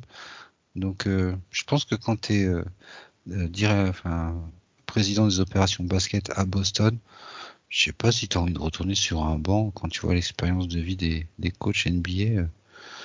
Après, quand Enfin, tu sais ce qu'il peut gagner euh, sur le banc de, je sais pas, Indiana euh, en, en NCAA, euh, euh, à la fac, il avait des Ah oui, il avait des niveau, offres, niveau ouais, argent. Donc, je pense peut-être qu'une fois que ses fils seraient- seront plus vieux, c'est un de ses arguments. Il était complètement burn-out pour le coach, pour le coaching. Mais une fois que ses, filles sont, sont plus vieilles, qu'il a un peu, qu'il s'est un peu reposé, peut-être que qu'il y retournera. Faut pas oublier qu'à la base, c'est un coach, c'est pas un joueur. Donc, euh, peut-être qu'il aura envie d'y retourner. On verra. Mais euh, très convaincant et, et grand, grand homme. Et du coup, moi, juste pour, euh, parce que Elias vient de le dire, moi j'enlève un point pour euh, Romeo Langford justement. Et Mhm. aussi, bah, parce que, euh, parce que je vais, je vais pas lui mettre 20 parce que j'attends au tournant aussi cet été. On a quand même une, une Tipeee à utiliser, donc, euh, il va falloir faire du, du bon boulot et après, bah, avec toutes les exceptions, etc., bien compléter le roster. Parce que je pense qu'on a encore des arguments pour être bien meilleur que cette saison. Donc, euh, voilà, là, euh, là, il est déjà au boulot. Euh, J'espère qu'il va nous sortir un autre été de grande qualité et que l'année prochaine, à, cette date-là, on sera pas en train de- de- d'enregistrer un bilan de saison, mais un bilan de, finale. Il y a jusqu'au 17 juillet même pour utiliser l'ATP euh, de d'Evan Fournier. Donc euh, ça va, aller très très vite. euh, Mais on aura le temps euh, d'y revenir dans d'autres podcasts que l'on refera par la suite dès qu'il y aura euh, des nouvelles actualités euh, à vous commenter. Bon bah messieurs, c'était une affaire rondement menée tout ça. On a un peu débordé sur le timing, mais bon. C'était bon, ça va, c'était fun. On a mis des bonnes notes, on s'est bien amusé. Ouais, hein, je vous ai trouvé quand même beaucoup de bonnes notes. Hein. Y a pas de. Bah, je, je, savais pas trop rien. au début quand je faisais mes, mes petites notes, je savais pas si j'allais être méchant ou pas. Et j'ai un peu modifié au cours de au cours du temps. Bon, On va voir le- les retours de, de l'équipe. j'ai mis un 6 sur 20, donc euh, C'est vrai. Moi, j'ai préféré ne pas le noter, Messi, parce que j'aurais été trop méchant. Bon bah écoutez, bah du coup euh, merci à, à vous deux d'avoir participé. On se retrouve bientôt. toi. euh, toi Hugo, t'as la t'as la draft demain non? C'est une, une, une activité chargée, semaine chargée pour toi là. bon après, j'ai pas, je suis invité nulle part, etc. Donc il fait la regarder en tant que que pur spectateur cette année, je pense. Mais euh, mais oui, on, on parlera un peu de la draft. Euh, du joueur en tout cas qu'on aura sélectionné, euh, si on en sélectionne un, euh, sur, euh, bah, sur les réseaux et même peut-être euh, avant de faire une preview free agency, on, on dira quelques mots sur, sur notre nouveau joueur, si, si on a. Ok Dac. Et ben, euh, merci à tous. Et puis, euh, on se retrouve au prochain épisode. Who's gonna win it? The Celtics. Because there's no other reason why. The Celtics are the balls.